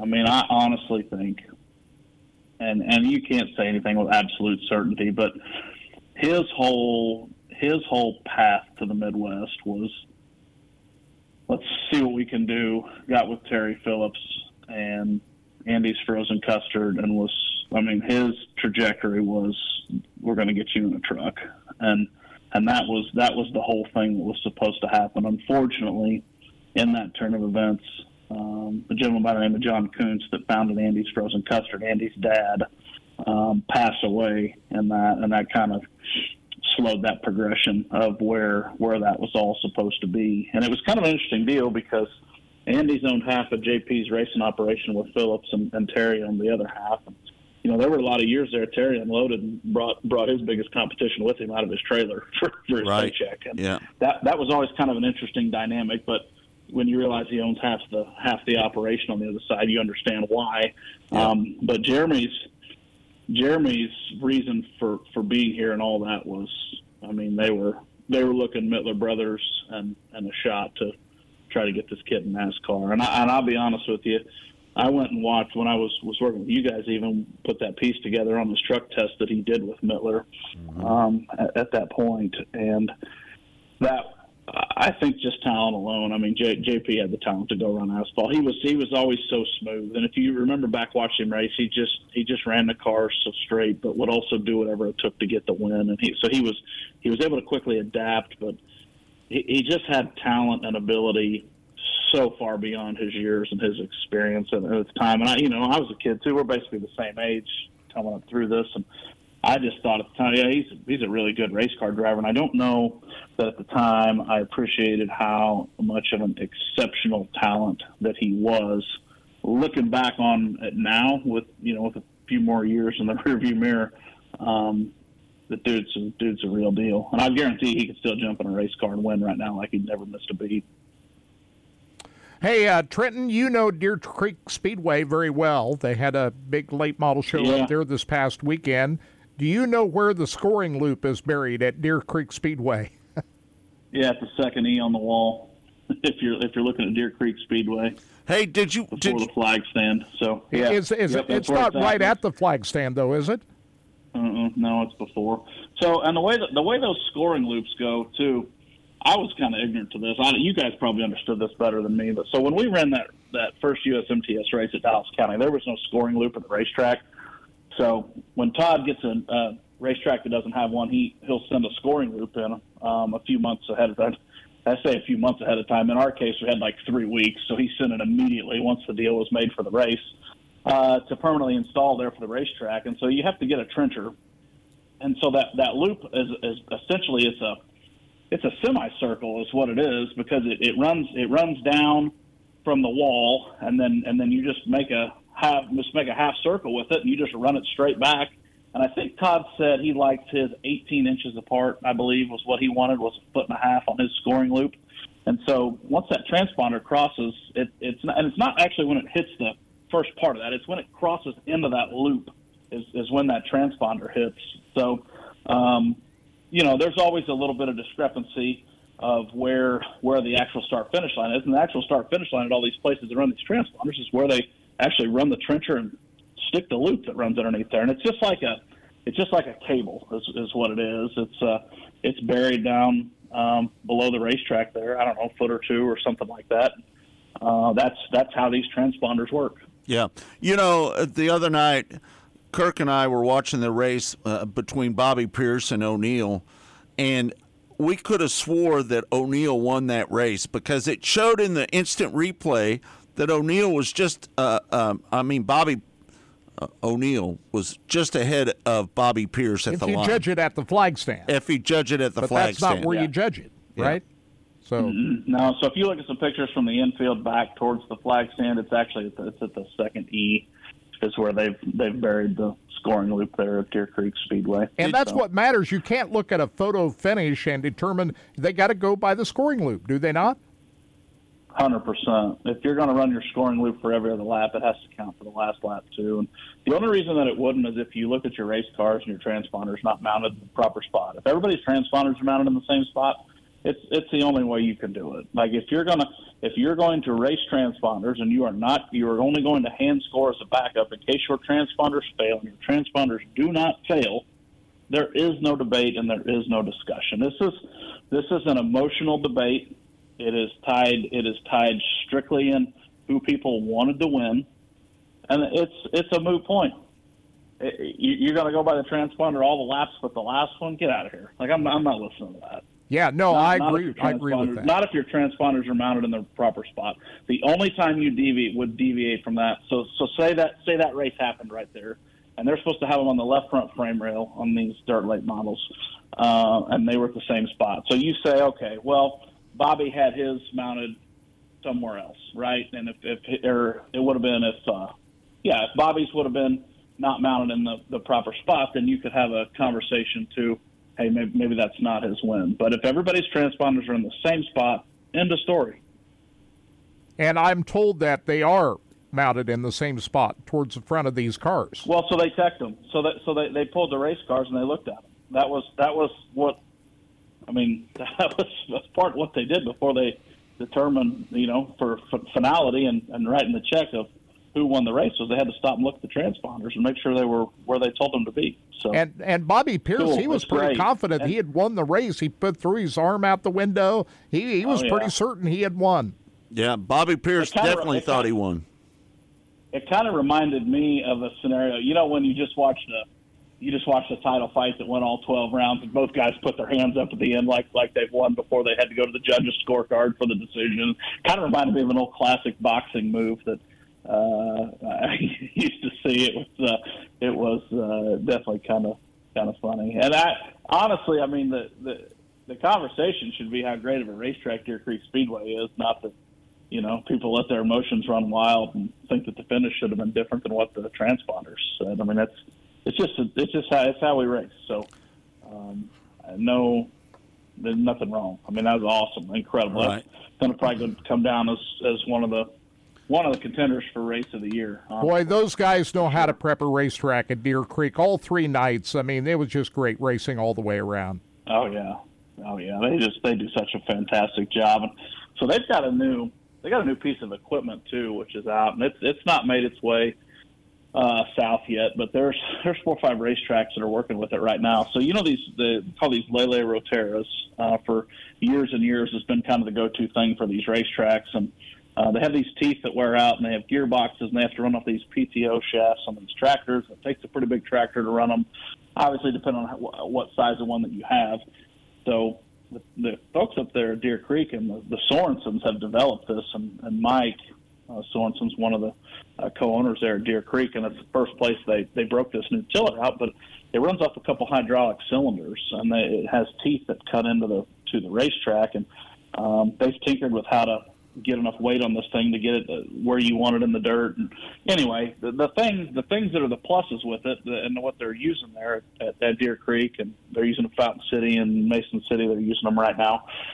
Uh, these these devices, and they don't really haven't really quite named what it is yet, but um, it, it's a replacement for this, and uh, the parts are readily available. It doesn't have nearly as many parts that move. There's a lot less fail points. You can uh, turn it about twice. You turn your racetrack about twice as fast. It doesn't require as big of a tractor. It's not going to burn as much diesel fuel. Um, so it was really neat to see because I know that at some point, and I wasn't locked in watching that race this weekend, but I know that at some point that thing was used on the racetrack, and it's cool to see the racing turn out that good with a piece of uh, equipment that's brand new. And I really hope a lot of promoters, maybe there's some promoters listening to this right now. It's it's really a tool for your racetrack. You should really take a look at here in the next few years and think about incorporating uh, into your show. It, it, at Fountain City, it's cut the track prep time in half. So, right. uh, to me, that was super cool to see that they had such a great race, knowing that that piece of equipment was in action. Kirk and I are going to the million this weekend. A hundred percent jealous. You boys have have. I freaking love Eldora so much. I stood in the infield and just get goosebumps at Eldora. Man, that place just it just it's just a little different. I uh, I am so glad a few years ago I made the trip out there and, and chose to go take in a multi-day event there. It's that place is super special. Yeah, what do you think the energy is going to be like when they roll those cars out for that million dollar to win a main on Thursday night? Yeah, he probably would probably be as tense as anything you've ever seen before. I, I can't Im- even imagine, you know, the thought of somebody going for for something something like that, and especially, you know, they did it last year for the late models and this year for the the sprint cars. Is what a what a great thing. One I million- I never thought I. I never thought we'd get to a day and age in dirt track racing that it would be able to operate at the level it's operating at right now. One million two thousand twenty-three dollars. That's the exact amount that the winner's going to walk out. A hundred grand for second, and I think it goes down to fifty for third. But it pays six thousand dollars just to start that race. Yeah, what a what a treat! What, what an awesome deal for you guys to say that you were there. Kirk, you're going too, right or no? Yes. You both going? You both going out there? We're Yeah. both going to be. I wouldn't miss this You for the world. Our, our good friends at Liberty RV loaned us an RV to take out there. That's awesome. Are you now? Listen, are you two traveling together? Uh, no, because No. I got to come back before Scott does. I know. Uh, Kirk, Kirk is going to go out there for that many days together. Kirk is going to go out there for Wednesday and Thursday, and then he's going to drive back on Friday so he can be back here in the studio. And I'll probably end up at I the see. Diamond Nationals on Saturday night. That's probably where I'll end up being. Uh, oh, okay. Going to the Diamond Nationals. That, that that'd be a that'd be a great great spot to be Saturday night as well. So, are you? Uh, so you're taking the RV out there? You got a camping spot already reserved Yep. and ready to go? Yep, we do. All lined Okay. up and ready to go. You water? Are we taking water with us, or are we going to go without water? How how are we doing this trip? I got a ca- need to know I, I bought a case of water yesterday up at uh, Sam's Club. No, no, no, no, no. No water We- to take we, a we shower. Showering in this bad dude, or what are we doing? No, no, we You got I got wa- I got water inside the the, the motorhome so we can take a shower. Okay. But they they've got a shower house. set. They've got a shower house yeah. there. Now I think so. Correct me if I'm wrong, but I, so I, I when I was out there, we stayed out there at the track. We rented a camper from like a some kind of like Airbnb for for campers. I don't really know. Anyway, I, I wasn't the one in charge of it, but it was set up right in our camp spot right when we got there, and uh, but we showered at their their portable showers they had, and I'm telling you, those were the nicest shower. I think we paid for the shower in quarters, unless I'm crazy. It's it's been a few years since I was out there, but man, that was a that was a really that was a really neat, nice setup for for what that was there. I thought. And Trenton, this is not the first time Scott and I have been to Eldora Speedway. We were there in 2007 for the World 100 that got rained out on a Oh, Saturday. was they Ji- that finished it up Jimmy on Owens. a Sunday. Jimmy won that night. that day. Yeah, that was Jimmy Owens' win. Yep, I remember that. Yeah, that was a big one. Might be one of the best day shows that. I've ever seen. Yeah, it was blowing dust terribly, but it was one of the better day shows that we've ever seen. Those heat races, Trenton, Man, were crazy. The heat races, and they didn't hot lap back then, and so they started So I out the day will. with those heat races. I remember Chub Frank getting up into the wall, and I think I don't think he went completely upside down. Scott but it was pretty Bloomquist broke. Remember? Yeah. Yeah. So it was broke. Hey, uh, before I let you go, Rodney Sanders, he finished second to Jim Chisholm the other night up at Deer Creek, but boy, he's got it going on right now. He's the points leader heading into Ogilvie this weekend. He's running about as well as we've seen him run for a while. Yeah, I think he gets one maybe more this weekend for sure, especially as good as he's running right now. He um he's he, he's really rolling, leading the points, and and like you said, he does have it have it going on right now. He's he's been racing a bunch here in between as well. You know, he he took part in that uh, racing dirt summer series between Fountain City and Deer Creek ahead of the the Gopher weekend last weekend. So, um, yeah, I think he'll he'll land on the podium for sure. Probably in Victory Lane one or more nights. I expect I'll uh, I'll probably talk to him after the races, and I think uh, I believe uh, I believe he's winless at Ogilvie. So there aren't a whole lot of racetracks in that USMTS tour that Rodney's not won at over over the years, and so you know he'll be chomping at the bit to uh, knock knock one of them down this weekend. He'd he'd uh, he'd for sure like that Saturday night one. I know. Thanks, Trenton. I can't appreciate you taking the time to join us each week here on Mostly Motorsports, man. We can't thank you enough for doing so. Yeah, glad to do it, boys. Hey, have fun at Eldora, and I'll uh, I'll be in Minnesota, and we'll reconvene next week. So, Okay. Sound like plan? We'll, Yep. ta- we'll talk to you next week, we'll be bud. watching what's going on up there. All right, boys. See you. All right. There you have it. Trenton Berry joining us here from racingdirt.com. And um, always does an excellent job with the Lucas Oil, or the ASCS National Tour races this year. Uh, this week, uh, there's some big midget, uh, USAC midgets are going to be in the Midwest. Going to be at Red Dirt Raceway on Tuesday, on Wednesday night. Is the no July 11th is Tuesday night, right? So Red Dirt Raceway on Tuesday night, Wednesday at the Mitchell County Fairgrounds in Beloit, Kansas, and then this Friday and Saturday at the Jefferson County Speedway in Fairbury, Nebraska for the USAC Midget Series All right. this week. So a big week for those guys. And as we pointed out, uh, Lucas Oil late models this weekend, Tri City on Friday night, and Saturday night the Diamond Nationals down at uh, Lucas Oil Speedway. All right, that's it for today's show, folks. I'm going to jump in the uh, uh, the truck and start headed towards Eldora. I'll be out there. Hopefully, I, I might make it tonight. You just never know. Just might make it all the way. So, thanks for everybody for tuning in to the show. We appreciate it. All our great supporters, man, we can't thank you enough for doing so. And um, we are so fortunate to have all the people that listen around the country on on this show. And Todd, great job as always today. Appreciate Thank you. all your Yeah. work. I appreciate it, guys. Be I, safe. I Safe. always thank Todd. He does. Yeah. He Yeah. takes care. But hey, you guys be careful driving out there. And Scott, don't push it if you don't have to. Appreciate it. Yeah. Okay. All right. For Todd Surprise, for Kirk Elliott, I'm Scott Traylor saying thanks for joining us. It's all been brought to you by Rod End Supply, featuring the POWRi Midwest Lightning Sprints. Again, they'll be racing up at I 35 Speedway this weekend on Saturday night. So get up there and check them out. For Todd Surprise, for, for Kirk Elliott, I'm Scott. We'll see you next week.